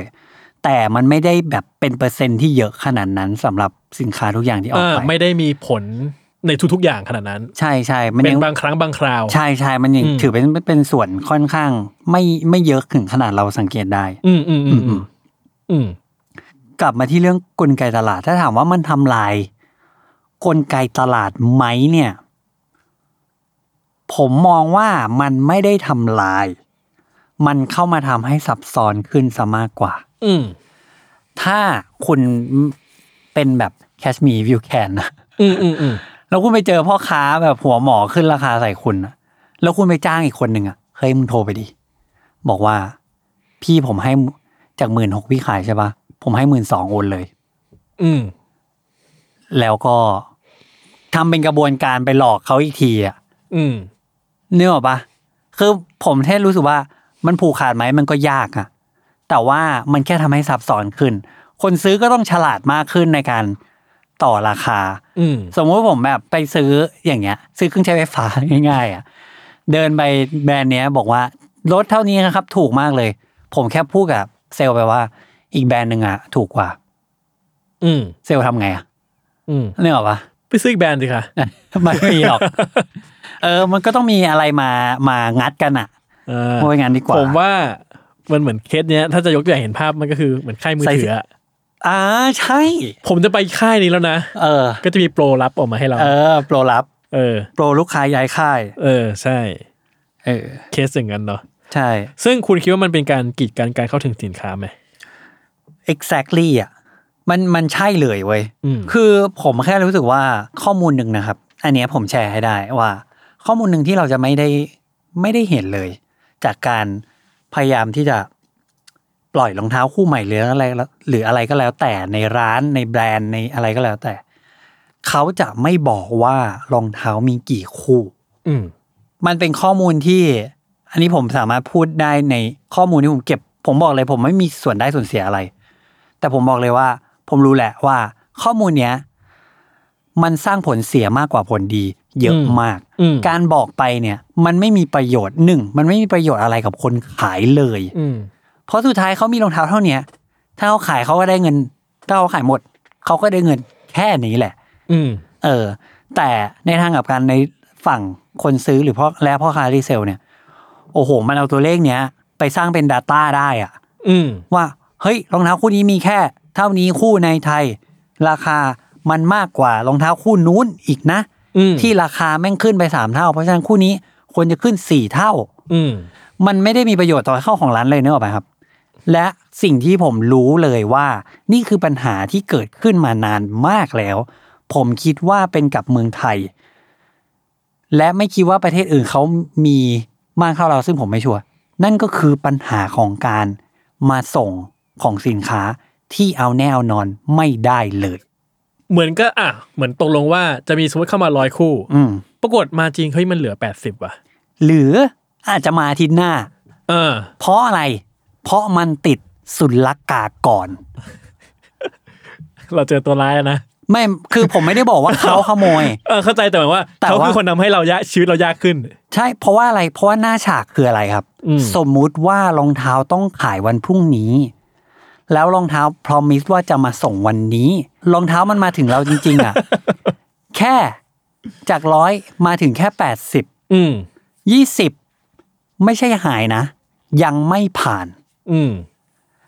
พรุ่งนี้ที่ร้านเปิด แล้วคนเห็นว่ามีรองเท้า 80 คู่ คนหน้าร้านจะคิดเลยว่า แม่งออกหลังร้าน20 คู่ ซึ่งแม่งไม่ใช่ไง อืมอืมอืม ซึ่งไอ้ปัญหาเรื่องชิปเมนต์เนี่ยคือปัญหาโลกแตกนะครับ ผม เออ เจอบ่อยมาก ผมเจอผมไม่ได้เป็นร้านแต่ว่า บางทีที่แบบ ผมต้องทำงานกับแบรนด์รองเท้า หรือว่ากับร้านรองเท้าเพื่อที่จะสร้างคอนเทนต์ก่อนวันวางขายเนี่ย อืม ผมก็ต้องดีลกับสิ่งนี้เหมือนกันว่า มันไม่มีของให้ถ่ายมันไม่มีของให้ทำอะไรเลยอ่ะ อืม เออ เอ้ยผมว่าผมมีประสบการณ์ร่วมกับคุณบางอย่างอะ อ่า ที่คุณบอกว่า อันนี้จะขายแล้ว แต่ว่ายังไม่มีของให้จับนะ อ่า แล้วทำไงอะ ก็หาวิธีทำทำอะไรอย่างอื่นไปก่อน เหมือนแบบเราพยายามที่จะสร้างคอนเทนต์หนึ่งดีๆอ่ะ ที่ ต้อง ไม่ต้องมีรองเท้าอยู่ในนั้น ที่ไม่ต้องมีรองเท้าอยู่ในนั้นนะ เพราะว่าของยังไม่มา แต่เป็นคอนเทนต์รองเท้าคู่นั้นนะ ใช่ ไอ้อย่างวะ เออเออผมเอว่าอ ผมมีประสบการณ์ร่วมบางอย่างไอการนี้อยู่ ใช่ใช่ใช่ก็ถึงได้บอกว่าการบอกจำนวนเนี่ยมันมันมีแต่ข้อเสียทั้งนั้นเลยอะ เออ เข้าใจ คือมันมันไม่ทำให้อะไรดีขึ้น ใช่ อืม รู้ไปก็เท่านั้นอะไรเงี้ย อืมอืม เอ อื อ ม แต่มีมีอีกวิธีหนึ่งนะครับที่ที่เรารู้จำนวน ก็คือเมื่อรองเท้าลัฟเฟิลเสร็จแล้ว แล้วมีการประกาศรายชื่อ อย่างเปิดเผย อืม เขาจะกรุ๊ปไว้ว่า ไซส์นี้คุณคนนี้ พอเรานับได้ทั้งหมดเนี่ย เราจะนับได้ว่าแต่ละไซส์มีกี่คน รวมทั้งหมด เราจะรู้ว่ารองเท้าคู่เนี้ยจริง ๆ แล้วมากี่คู่ ถามว่าบางคนอาจจะรู้สึกว่า เฮ้ย ถ้ายูไม่บอกอะก็เท่ากับยูโกหกดิ การบอกเนี่ย คือถูกแล้วอะไรอย่างเงี้ย แล้วเขาเห็นรายชื่อเนี้ยเขาอาจจะนับได้เป็นแปดสิบคู่ แล้วเขาอาจจะไม่ยังไม่เชื่อว่าแบบมันมีแปดสิบคู่จริงเหรอวะ แต่ว่าสิ่งเนี้ยความบริสุทธิ์ใจเนี้ย มันสามารถอันนี้ได้ว่า คนที่รู้ว่ามีกี่คู่จริง ๆ แล้วหนึ่งคือร้านสองคือคนที่ส่งมาให้ร้าน อืมก็คือแบรนด์เลย ก็คือแบรนด์ ถ้าแบรนด์มันนับว่ามีไซส์ตรงไหมเนี่ย แล้วตรงเนี่ย เท่ากับถูก อืม แล้วถามว่าคนซื้อต้องรู้ไหม มันอาจจะไม่ต้องรู้ไง อืม เออ แต่ว่าเมื่อไหร่ที่ร้านแบ็กดอร์เขาจะทำแบบนี้ไม่ได้ อืม ผมไม่ได้บอกว่าทุกคนต้องทำแบบนี้นะ เพราะว่ามันต้องการการจัดการที่ยุ่งยากมาก แล้วก็การเปิดเผยข้อมูลของผู้ที่ได้เนี่ย มันทำให้บางคนน่ะ มีคนใครก็ไม่รู้โทรไปหานะ อืม คุณที่ติครับ คุณได้อันนี้ไซส์เก้าไปใช่ไหม ผมขอซื้อต่อแบบไม่มึง กูไม่ได้จะขายให้มึง อืม เนื่องว่ามันมันคือการเปิดเผยข้อมูลอีก คือมันสร้างความยุ่งยากอีกเยอะอะ อืม เออ ซึ่งหลายๆครั้งที่ผมเห็นรายชื่ออะผมก็จะแบบว่าทำไมไซส์ผมเข้ามาแค่นี้วะ อ่าถูก คุณจะเห็นว่าไซส์คุณมันแบบน้อยอะไรเงี้ย เออ คือผมแบบสิบเอ็ด US ก็มีคนใส่เยอะนะครับ อืมอืม ก็เอาเข้า มา เยอะๆหน่อย ปวดใจมากเลย อืม อืมซึ่งทีเนี้ยครับเอ่ออันนี้ผมก็อาจจะไม่รู้เนาะไม่รู้ว่าคุณมีความรู้หรือความคิดเห็นยังไงบ้างว่า แล้วแบรนด์เนี่ยเขาคิดเห็นยังไงกับอ่ะการแบ็กดอร์ อืม แล้วเขาเขาจะจัดการอย่างไร อย่างแรกคือกรณีแอนนี่แหละครับ อืม คือมันไม่ใช่ reputation สำหรับแบรนด์ที่จะทำธุรกิจกันกับพาร์ทเนอร์อื่น ๆ บนโลกนี้ อืม ในตอนนี้อะ อืม ทุกคนควรที่จะโปร่งใสถูกปะ อืม ถ้าคุณพัวพันกับคนที่ไม่โปร่งใสอะมันก็ไปเสียถึงคุณด้วย อืม เพราะฉะนั้นอย่างกรณีแอนก็คือเขาตัดสายสัมพันธ์ไปเลย อ่ะซึ่งเอาเป็นว่าแบรนด์เองอ่ะก็ก็รู้สึกว่าอะไรแบบนี้เป็นสิ่งที่มันไม่ไม่ถูกต้องปะการแบ็กดอร์หรืออะไรเงี้ย ใช่ครับ จากประสบการณ์ผมไม่เห็นเคยมีใครที่แบบโอเคกับเรื่องการแบ็กดอร์อะไรเงี้ย อืม เออ ซึ่งถ้าในระดับไม่ใช่เอ่อแบรนด์เป็นร้านเองเนี่ย มันก็ถึงขั้นไล่ออกเหมือนกันนะ อืม เพราะว่าแบบบางทีมันแค่อาจจะเป็นแบบหลายคนอาจจะคิดว่า เอ้ยรองเท้าคู่เดียว สินค้าคู่เดียว เอ่อสินค้าชิ้นเดียวอะไรอย่างเงี้ยมันโอ้ยก็ยกโทษกันให้ก็ได้อะไรเงี้ยแต่เมื่อไหร่ที่เรื่องมันแดงออกมาเหมือนคุณแอนเฮปเบิร์ตเนี่ย อืม มันเกิดอะไรขึ้นครับ อืม อย่างที่เราบอกไปตอนแรกว่า ไม่ว่าอยู่จะพรูฟอะไรก็แล้ว แต่มันไม่มีความหมายอีกต่อไปแล้ว อืม เขาต้องไม่ไปถึงตรงนั้นน่ะ อืม อืม อืม อืม อืม โอเค แต่มันมีอีกวิธีอีกเวนึงนะครับ ที่สิ่งที่เราคุยกันมาทั้งหมดเนี่ยแม่งไม่มีความหมายเลย อืม นั่นคือ เขาไม่นับว่านี่คือแบ็กดอร์ อืม แต่เนี่ยคือปกติ อืม เช่น ยกตัวอย่างการซื้อนาฬิกา สมมุติว่าคุณจะซื้อโรเล็กรุ่นแบบฮิตเลย Submariner อืม รุ่นที่โอ้โหคนซื้อขายคนใส่ ใครก็อยากได้รุ่นนี้เป็นรุ่นแรกโอ้โหเป็นรุ่นป๊อปปูล่าที่สุดเขาจะมีรุ่นโรเล็กเขาก็มีรุ่นเป็นแบบเป็นสิบเป็นร้อยรุ่นอ่ะเนาะแต่คนแม่งจะซื้อรุ่นเนี้ยทุกครั้งที่มันเข้าช็อปมาใหม่อะไม่ใช่ว่าคุณนะกำเงินไปซื้อได้ คุณต้องเคยซื้อของเขามาก่อนเท่าไหร่ ต้องไปเช็คระบบ เช็คประวัติว่าคุณเคยซื้อร้านนี้จริง ๆ หรือเปล่า เยอะพอไหม ระดับเป็น VIP หรือเปล่า เมื่อเกิด VIP ขึ้นมาเนี่ย เขาจะให้สิทธิ์คุณเนี่ยแหละ ซื้อของที่หลาย ๆ คนน่ะอยากได้ อืม อันนี้เรานับแบ็กดอปะ ไม่นับไงเพราะมันถูกสำหรับผมมันถูกต้องไง มันถูกต้องตามกติกาของของเขาอะ คือมันไม่ใช่ไม่ใช่ธุรกรรมที่ลักลอบอ่ะ แต่เขาไม่เคยเขียนกติกานี้นะ อ่ะก็ใช่แต่ว่ามันไม่ได้ลักลอบแบบทำรับหูรับตาแบบ คือไม่เคยเขียนแต่ว่าก็คุณก็รู้อ่ะ อืม คือมันก็เป็นกติกาที่เขาก็ก็ก็กูจะใช้ คือมันเป็นกติกาที่มันออฟฟิเชียลกูจะใช้ อ่ะ คือมันไม่ใช่การแบบแอบแอบทำแบบว่า อ่า ในอินเนอร์เทอมใช่ เออใช่ แต่ถ้าผมบอกว่ามีร้านรองเท้าที่ต่อไปนี้ n นกี้ดังอ่ะยูต้องเป็น VIP เท่านั้นยูถึงจะซื้อได้ ส่วนคนอื่นที่ไม่ใช่ VIP ที่มารอหน้าร้าน จะไม่ได้แม้แต่คู่เดียว อืม ผมคิดว่ากติกาอย่างนี้มีปัญหาในบางครั้ง แล้ว อ่ามั มันก็กลับรองเท้านะ อ่ะ ผมรู้สึกว่า มันซับซ้อนอ่ะ อ่ะสำเอาเอาง่ายๆสำหรับคุณคุณรู้สึกว่าอันเนี้ยไม่แอพพลายกับรองเท้า คือผมรู้สึกว่าอย่างโรเล็กเข้าใจ เพราะมันคือมันคือลักชัวรี่ อืม ลักชัวรี่แบรนด์แล้วมันมีอะไรบางอย่างที่มันต้องการพิเซิร์ฟของมันไว้ อืม แต่ไนกี้อ่ะมึงจะต้องพิเซิร์ฟอะไรเนกอะปะสำหรับผมมัน อ่ามั มันเป็นความรู้สึกอย่างนั้น แต่มีแบรนด์รองเท้าในเมืองไทย เออ ที่ทำแบบนี้อยู่ เออ ซึ่งมันทำให้คนที่เป็นออเดียนส์แบบเราเนี่ย เออ ที่ไม่ใช่คนซื้อโรเล็กอะ เออ แล้วชินกับกติกาที่มันแฟร์อินนับรับไม่ได้ อืม ผมไม่พูดชื่อแบรนด์ มันเป็นวิธีการออเปเรตของเขาอะ อืม ซึ่งสำหรับผมผมรู้สึกว่า มันจะแอพพลายแค่บางกลุ่มคนเท่านั้นที่เขารับได้ว่า อ่าใช่ อยู่ต้องมีชนชั้น ใช่ใช่ใช่ เออทุกคนไม่เท่ากันนะอ่ะ ใช่ อย่างที่ ใช่ หนึ่งทุกคนไม่เท่ากัน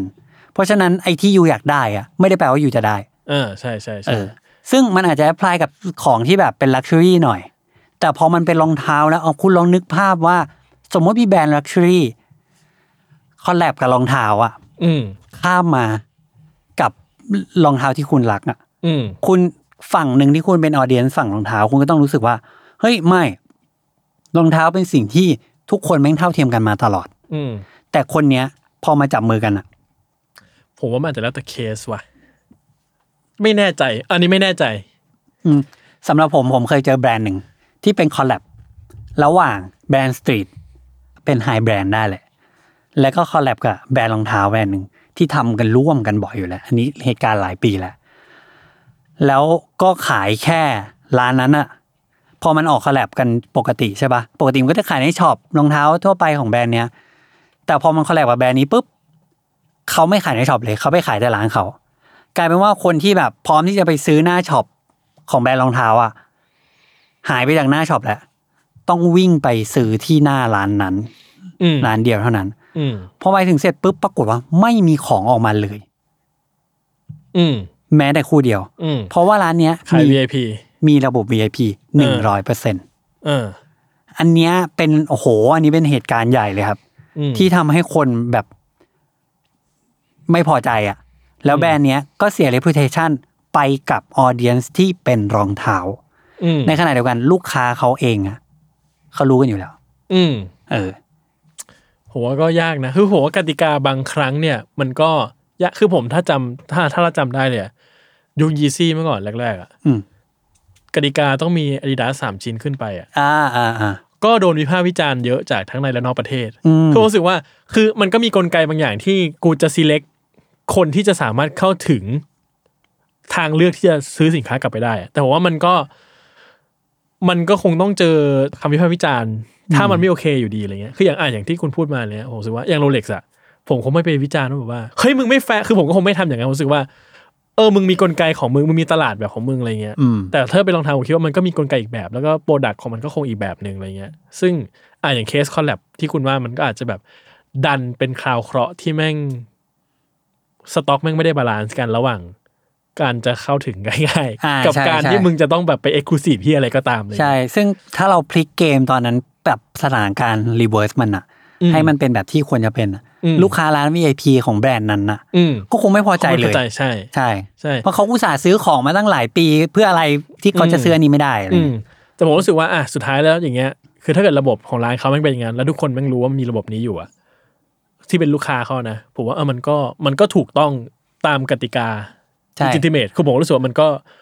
ก็ไฟแต่ว่ากติกาแม่งเวิร์กไหมอันเนี้ยแม่งวิพากษ์วิจารณ์ได้ผมว่า อืมอืมอืมอ่าถูกถูกถูก อืมทีนี้เนี่ย ผมว่ามันก็มีแหละ ผมคิดว่าแบรนด์มันก็พยายามลดจำนวนของของการที่จะเกิดพ่อค้ารีเซลเรื่อยๆอะไรเงี้ยเนาะใช่ไหมถูกต้องปะ ถูกต้องครับ ถูกต้อง คุณคิดว่ามันแบบไอการที่พยายามจะลดเนี่ย มันช่วยมันช่วยได้มากแค่ไหนอะหรือว่ามัน มันมีผลยังไงบ้าง ผมรู้สึกว่ายิ่งห้ามเหมือนยิ่งยุแหละ สุดท้ายตลาดเนี่ย มันไม่ได้ดิฟด้วยแบบ อะไรเลยอะนอกจากสป l y และดีม n d อืมฮึ ยิ่งทำให้คนตื่นเต้น ยิ่งทำให้คนรักให้คนชอบอะมันก็ยิ่งมีดีม n d ที่เยอะขึ้นอะ อืม เออ คือผมว่าแบรนด์อะทำอะไรโดยตรงกับสิ่งนี้อะได้ยากมาก อืมฮึ เออ เพราะว่ามันกำลังส่วนทางกับสิ่งที่เขาอยากให้เนื้ออกปะคือถ้าแบรนด์จะทำให้คนรักมากขึ้นอะซัพพลายดีมามันก็ยิ่งแบบ หมุนเร็วยิ่งขึ้นอ่ะ ดีมามันก็ยิ่งเยอะขึ้นอ่ะ สุดท้ายมันไปจบที่คำหนึ่งที่ผมเข้าใจเลยว่า มันคือคำว่า don't hate the player อะ hate the game อืมฮึ คือผมไม่รู้ว่าคำเนี้ยมันเกิดขึ้นมาจากยุคไหนกีฬาไหนอะแต่มันเหมือนกับประมาณว่า เฮ้ยทำไมแบบคนคนเนี้ยถึงได้เปรียบคนอื่นตลอดเลยวะ ในเกมเนี้ยเออในในสนามเนี้ยเฮ้ยรีเซลเลอร์คนนี้แม่งได้มาตลอด เขาบอกให้ไม่ต้องไปโทษคนนั้นหรอก โทษเกมทุกอย่างซิสเต็มที่มันดีไซน์มามากกว่าว่ากฎมันมีช่องโหว่ ความพลิกแพลงความฉลาดของคนมันยังมีกติกามันไม่ได้ครอบคลุม แล้วก็ตัวผู้ผลิตสินค้าเองอ่ะ ก็พยายามสร้างกระแสให้เราอ่ะ รู้สึกที่จะแย่งชิงด้วยอะ อืม นี่คือเดอะเกมไม่ใช่เดอะเพลเยอร์ ผมอ่ะจะค่อนข้างเห็นด้วยกับสิ่งเนี้ยครึ่งหนึ่งผมรู้สึกว่าถ้าเราพูดอย่างเงี้ย แล้วผมแบบว่า โอเคกูไม่ทนแล้ว อืม กับเกมนี้กูจะชนะบ้าง ต่อไปนี้กูทุกคนแม่งใช้บอทหมดเลย อ่า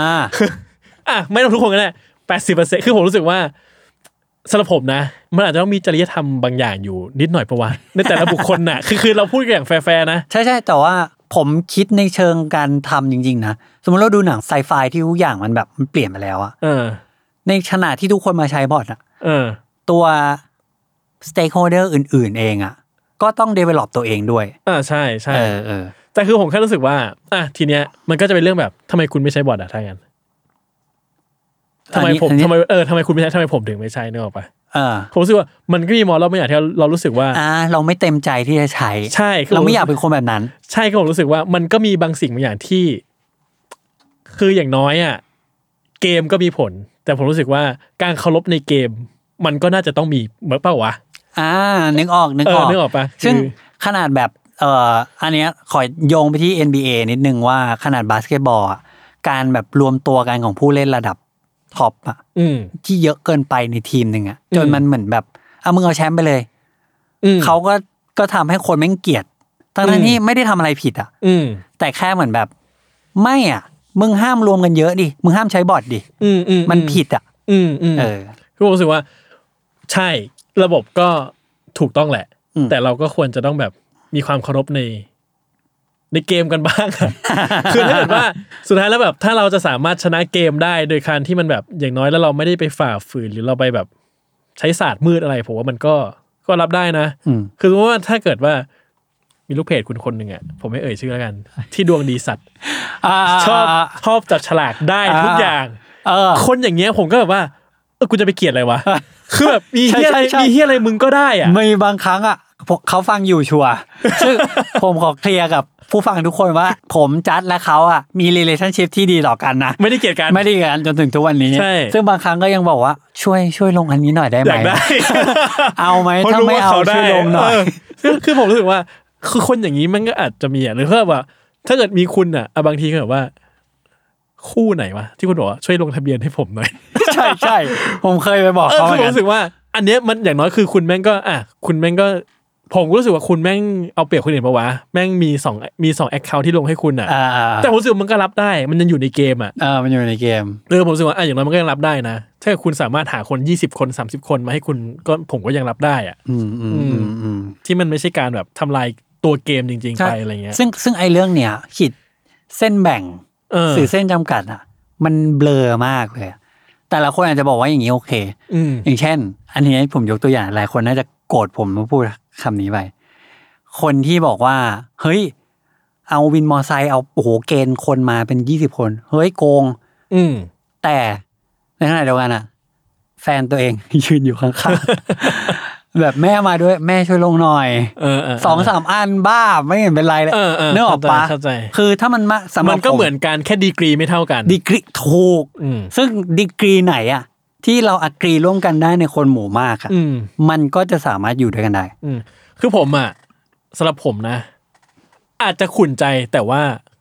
ยอมรับได้ อืม เพราะว่า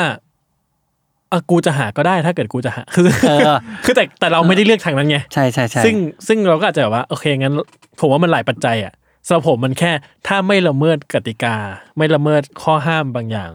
ผมโอเค เออก็ขอพูดอีกนิดนึงว่าอย่างบอทเองเนี่ย บอทมันมีการแบบหลอก อืม ซิสเต็มอะ อืม มันไม่ได้แยกเงาพันล่างเฉยๆมันหลอกซิสเต็มด้วยว่าแบบ นี่คือคนละคนกันนะ เออใช่ อ่า อันเนี้ยแหละ ใช่ คือสิ่งที่เบรกว่าบอทเนี่ยยังไม่ใช่ ใช่ ยังไม่ถูก คือสิ่งที่มันทำให้เรารู้สึกว่า มันข้ามว่ะ มันข้ามกติกาบางอย่างไปว่ะ อืมอืม อืม นั่นแหละครับ คุณก็บอกมันจะต้องปรับตัวใช่ไหมโอเคอ่ะก็ที่ผมจะถามว่า แล้วนโยบายแบบไหนที่มันจะป้องกันการแบ็กดอร์ได้โดยเฉพาะสำหรับในความคิดเห็นของคุณ ที่ผมบอกไปแล้วก็คืออันหนึ่งก็คืออันที่ประกาศชื่อรับโซออกมา อืม เพราะว่าแบ็กดอร์เนี่ยสิ่งหนึ่งสิ่งหนึ่งที่ร้านและร้านต่างๆ ไม่ใช่แค่ ร้านที่มีแบรนด์หรือร้านที่เป็นแบบดิส t r บิวเตอร์แยกออกมา อืม เขาก็ต้องพิสูจน์กับแบรนด์ต้นทางว่าเขาทำทุกอย่างอย่างถูกต้อง ถ้าแบ็กดอร์ของมันต้องหายไปจากสต็อก อืม สมมติว่าประกาศชื่อออกมาแล้ว แม่งไม่ครบ อืม ยังไงอะ เออ ถูกปะ เออ คือถ้าแบรนด์เห็นแบรนด์ทำอะไรกับสิ่งนี้แน่นอน ผมไม่รู้จักแบรนด์ไหนที่ชอบ หรือโอเคกับรีเซลเลอร์ อืม คืออย่างผมเองครับรีเซลเลอร์ผมรู้สึกว่า โอเค อืมคือเราเป็นผู้เล่นไง ใช่เราเป็นผู้เล่นรู้สึกว่า เฮ้ย เราก็หมั่นไส้เขานะ เวลาเขาได้รองเท้าที่ แต่ว่าสุดท้ายอ่ะเขาไม่ได้ทำอะไรผิดอ่ะ อ่าใช่ ถ้าเขาทำตามกติกา อ่าใช่ เราก็ไปซื้อเขา อืม เราก็ต้องไปซื้อเขาอยู่ ดี แต่แบรนด์เนี่ย พยายามกำจัดพ่อค้าคนกลางออกไปอ่ะ อืม เพราะฉะนั้นอ่ะไอ้เรื่องแบ็กดอมันก็ยิ่งหนักเข้าไปใหญ่ แต่ผมรู้ว่าการประกาศอะไรพวกเนี้ย อย่างที่บอกไปว่า มันก็ส่งผลเสียอะไรหลาย ๆ อย่างตามมา ซึ่งทุกวันนี้ก็ยังไม่ได้มีแบบ perfect system อ่ะ ซึ่งวันหนึ่งผมคิดว่าวันหนึ่ง ถ้าเรามี perfect system สำหรับการซื้อรองเท้าแล้วนะ มันจะอยู่ได้แค่แป๊บเดียว อืม แล้วทุกอย่างอะมันจะเปลี่ยนทันที อืม เพราะว่าเมื่อไหร่ที่มัน perfect มันนิ่งอ่ะแปลว่าไม่มีอะไรต่อแล้วนะ อืม อืม อืมอืมอืมน่าสนใจครับ แล้วคุณคิดว่าสิ่งเนี้ย กลไกการเกิดของแบ็กดอร์เนี่ย มันควรจะหายไปไหม หรือไม่ต้อง หรือไม่ต้องเพราะอะไร ยังไง ผมคิดว่าผมไม่อยากให้เรื่องของการแบ็กดอมันหายไป อืม เพราะว่าแบบอย่างที่ผมบอกว่ารีเซลอ่ะ มันสุจริตอ่ะ อืม แบ็กดอนี่คือทุจริตอะ อืม เออ ซึ่งมันต้องเคลียร์อย่างก่อนที่มันจะหายไปมันต้องเคลียร์ก่อน ว่าไอ้เส้นดำดำดำเทาๆ ของแบ็กดอหรืออย่างที่ผมพูดไปอินดอร์มันอะไรยังไง ซึ่งไอ้พวกเนี้ยไอ้ความเคลียร์เนี้ยมันเกี่ยวข้องกับบุคคลหลาย หลายแขนงมากเกินไปกว่าที่มันจะสามารถเคลียร์ได้อะ อ่าฮะ อืม แต่ตัวร้านเองตัวแบรนด์เองอ่ะ ก็มีหน้าที่ที่ต้องรักษาชื่อเสียงของตัวเองอ่ะให้ดีและให้คนเชื่อใจจริง ๆ ว่าร้านเนี้ยไม่ได้มีแบ็กดอ อืม เออการที่แบบไนกี้เลือกที่จะตัดสัมพันธ์กับแอนแฮปเบิร์ตอะก็เป็นสิ่งหนึ่งที่ไนกี้พยายามพิสูจตัวเองว่าแบบ อ่าสิ่งที่อยู่พูดกันอะไอไม่ได้บอกมาว่าจริงแต่ไอไม่ทน อืม เออ โอเค งั้นคนนี้กับไอต้องแยกทางกัน อืม เพราะว่าไอต้องการที่จะรักษาอยู่ไว้ อืม อืม อืมอืมอืมถ้างั้นเนี่ย เราสามารถทำอะไรเพื่อลดกลไกนี้ได้ไหมครับทำไม่ได้ ทำไม่ได้ เกมใหญ่กว่าเราเยอะ เกมมันใหญ่กว่าเรา ใช่ครับ ใช่ครับ เออ ยกเว้นเราจะเป็นแบบผู้เล่นที่เปลี่ยนเกมอะ เออ ซึ่งในทศวรรษศตวรรษหนึ่งเนี่ย มันก็จะโผล่มาแค่ นิดเดียว ไม่รู้ผมว่าเราต้องรวมตัวกันแบบ ทุกคน เพื่อเปลี่ยนพูดยากนะคือผมรู้สึกว่า ปัญญ รองเท้าบางคู่รู้ทั้งรู้ว่ามันช้ำอะที่ต้องซื้ออะก็ยังจะซื้ออะ ใช่ เออ มันแบบ เออไอ้เฮี้ยแม่งด่าแหละ เท่าไหร่ อะโอเคเอาครับ คือคือมันมันมีอยู่แล้วอะ เออเออ คือเราบางเราทนไม่ได้จริงๆอ่ะ คือผม อืม คือผม อืม ก็คิดว่าเออเกมมันใหญ่กว่าตัวเราเยอะ ใช่ไหม ซึ่ง แต่ผมอะมองว่าแบบการได้ได้เห็นเกมเนี้ย มันพัฒนาแล้วมันเปลี่ยนไปเรื่อยๆอ่ะนั่นคือสิ่งที่ดีพอแล้ว อืม สำหรับการทำให้มันยังมีชีวิตอยู่ อืม ต่อไป อืม อย่างแบบอันเนี้ยใครที่อยู่อังกฤษ ฝั่งยุโรป โดยอังกฤษเลยแหละ ร้านพวกเนี้ยต่าง ๆ ที่อังกฤษโหดมากเลยนะไอคลิปที่เราเห็นว่าเขาให้คนใส่แล้วเดินออกนอกร้าน ใส่วิดพื้น สลับเชือกไม่เอากล่องออกจากบ้านผลงานของพวกร้านที่อังกฤษทั้งนั้นเลยนะ อืม คือผมถึงได้รู้เลยว่า c u เจอร์ของเนี่ยกลุ่มคอมมูนิตี้ของเขาอะมันเข้มข้นมากเลยอะกับ อืม เรื่องที่พยายามจะกำจัด อืม สิ่งนี้อะ อืม เออ ซึ่งผมก็มองว่าเฮ้ยมันไม่ได้เวิร์กกับประเทศเราหรอก อืม แต่ว่าการได้เห็นตัวอย่างและการได้เห็นการแอพพลายมาใช้สู่สถานการณ์ที่แตกต่างกันเนี่ย แล้วมีการเปลี่ยนแปลงอยู่เรื่อยๆไม่ใช่นิ่งเฉยอะ อืม อันนี้คือดีพอแหละ อืมอืมอืมโอเค คือมันก็เหมือนกับว่าไอ้ระบบที่มันจะถูกคอร์รัปเนี่ย มันมันโตขึ้น แต่เราก็หาวิธีที่จะหนีมันให้ได้มากที่สุดไปเรื่อย จะสู้กับมัน ๆ อยู่ดี อืม ใช่ไหมซึ่งก็คงจริงมั้งนะครับ คือผมอาจจะรู้สึกว่าก็ ถ้าถามผมนะ ผมก็คงไม่ได้อยากเห็นเหมือนกันแหละ อืม คือผมรู้สึกว่าไม่รู้ว่าเอาแบบแฟร์ๆเลยนะ ผมรู้สึกว่าบางครั้งไอการที่ผมสามารถเข้าถึงรองเท้าทุกคู่ได้อะมันก็อาจจะทำให้ผมสนุกกับมันน้อยลงก็ได้ ถูก ถูกครับ เออผมรู้สึกว่า อยากได้ โอเค ซื้อได้ อืม จบคือแม่งสะใจจริง แต่ผมรู้สึกว่า ความฝันของเราอะ คือบางครั้งคือผมรู้สึกว่า ทุกวันเนี้ยเนาะสิ่งที่แม่งยังอยู่กับผมตลอดแม่งคือความฝันตอนเด็กที่ผมไม่เคยได้อะรู้สึกว่าแม่งเป็นสิ่งที่มีความหมายเหมือนกันเนาะ ใช่ คือผมรู้สึกว่าเกมที่มันน่าเบื่อในสมัยก่อนอะที่ อยากได้หาไม่ได้ ไม่มีว่ะ คือแม่งก็เป็นแพชชั่นที่ขับเคลื่อนผมหลายๆอย่างเหมือนกันอะ อืมอืมถู เอก อผมรู้สึกความฝันมันก็มันก็เกิดขึ้นจากอะไรเหล่านั้นเหมือนกันนะ อืมอืมอืมอืม โหโรแมนติกว่ะ โรแมนติกจริ ง เออ ซึ่งไม่รู้ อ่า เหมือนกัน ผมรู้สึกว่า อืม ไม่รู้ไม่รู้ อืม ก็เราดูต่อไปครับที่ อย่างที่บอกว่าผมแฮปปี้แล้ว อืม ที่ได้เห็นการต่อสู้ อืม ระหว่างสเต็กโฮเดอร์ต่างๆ ในระบบ อืมอืมอืม อืมที่พยายามจะรักษาผลประโยชน์ของทุกของตัวเองเอาไว้อะไรเงี้ย อืมอืม อืม ซึ่งต้องทิ้งท้ายกันอีกรอบว่า พวกเราจริงๆไม่ได้มีปัญหา โกรธแค้นอะไรเป็นการส่วนตัวนะเราไม่ได้ตัดสินเชิงเชิงแบบ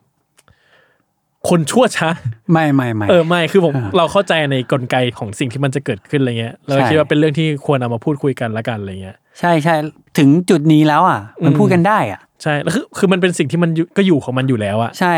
แล้วก็การพยายามจากเท่าที่เห็นมาทั้งหมดอ่ะจากหลายปีที่เราอยู่ เราอกหักกับรองเท้ากันมาอะไรเงี้ย อืม พอที่จะรู้ได้ว่าแบบการพยายามที่ทำให้แบบรีเซลอะไรหรืออะไรพวกเนี้ยหายไปอ่ะมันมันเสียเวลา ใช่ สู้เราหาอะไรที่มันมาแบบช่วยซัพพอร์ตกัน อืม ซะยังจะดี คือผมว่าการมีรีเซลมันมีแง่ดีด้วยซ้ำไปนะ อืม นั่นแหละ คือผมว่าเกมมันใหญ่กว่าเราอะคือ เกมมันใหญ่กว่าเรา คือผมรู้สึกว่าถ้าถามถ้าถามตอนเนี้ยผมคิดว่ารีเซลมันก็มีมีดีกรีอีกเหมือนกันอะ เออ ว่ารีเซลแบบไหน ก็ ใช่ไหม ได้อีกตอนหนึ่งอะ ใช่ ซึ่งอ่ะนั่นแหละ เกมใหญ่กว่าเรา ก็เอาเป็นว่า เราผมเองก็อยากเห็นเกมที่มันยุติธรรมมากขึ้นแล้วกัน คือไม่มีปัญหากับรีเซลหรอก อืม แต่อยากเห็นเกมที่มันยุติธรรมมากขึ้นอะไรเงี้ย ผมไม่ได้อยากเห็นเกมที่ยุติธรรมมากขึ้น อืม ผมอยากเห็นเกมที่สนุกกว่านี้ สรุปกันนี้หมายถึงไงอะ หมายถึงว่าเมื่อลูกค้าสามารถเอาคืนได้อะ เออ มันจะสนุกกว่านี้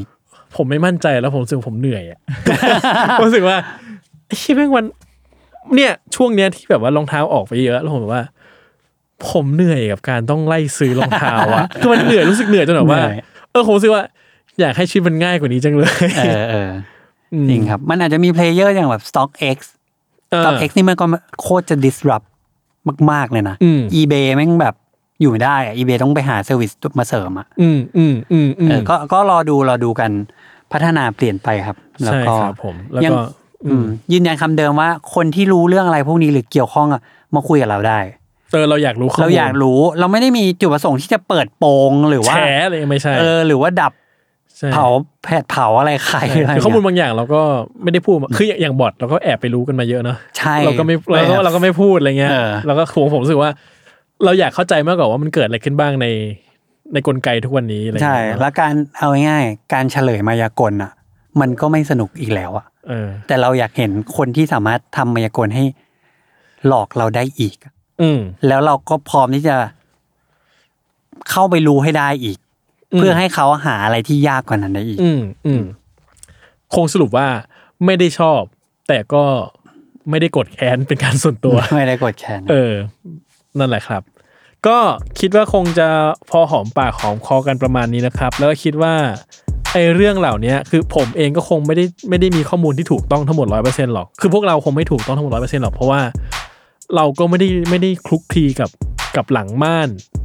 ทางด้านนี้เยอะขนาดนั้นนะเนาะ มันเกิดจากการที่เราสังเกตแล้วก็ปฏิดปะต่อจิ๊กซอว์เข้าด้วยกันอะไรเงี้ย มันอาจจะมีบางส่วนคลาดเคลื่อนหรืออะไรเงี้ย แต่ก็ก็ก็ถือว่าเป็นข้อคิดเห็นที่มาร่วมแบ่งปันจากสิ่งที่เราเห็นกันก็แล้วกันเนาะครับ ซึ่งติดตามกันต่อไปแล้วกันครับว่าสน a ก e r g เกมมันจะเป็นยังไง แต่ผมไม่เล่น ทิ้งท้ายไว้แค่นี้ครับ ใช่ เดี๋ยวไว้เจอกับ Sneak On Side Podcast ตอนหน้า ทุกวันจันทร์ทุกช่องทาง ผมและจัสเหมือนเดิมที่ Salmon Podcast วันนี้พวกเราลาไปแล้ว สวัสดีครับ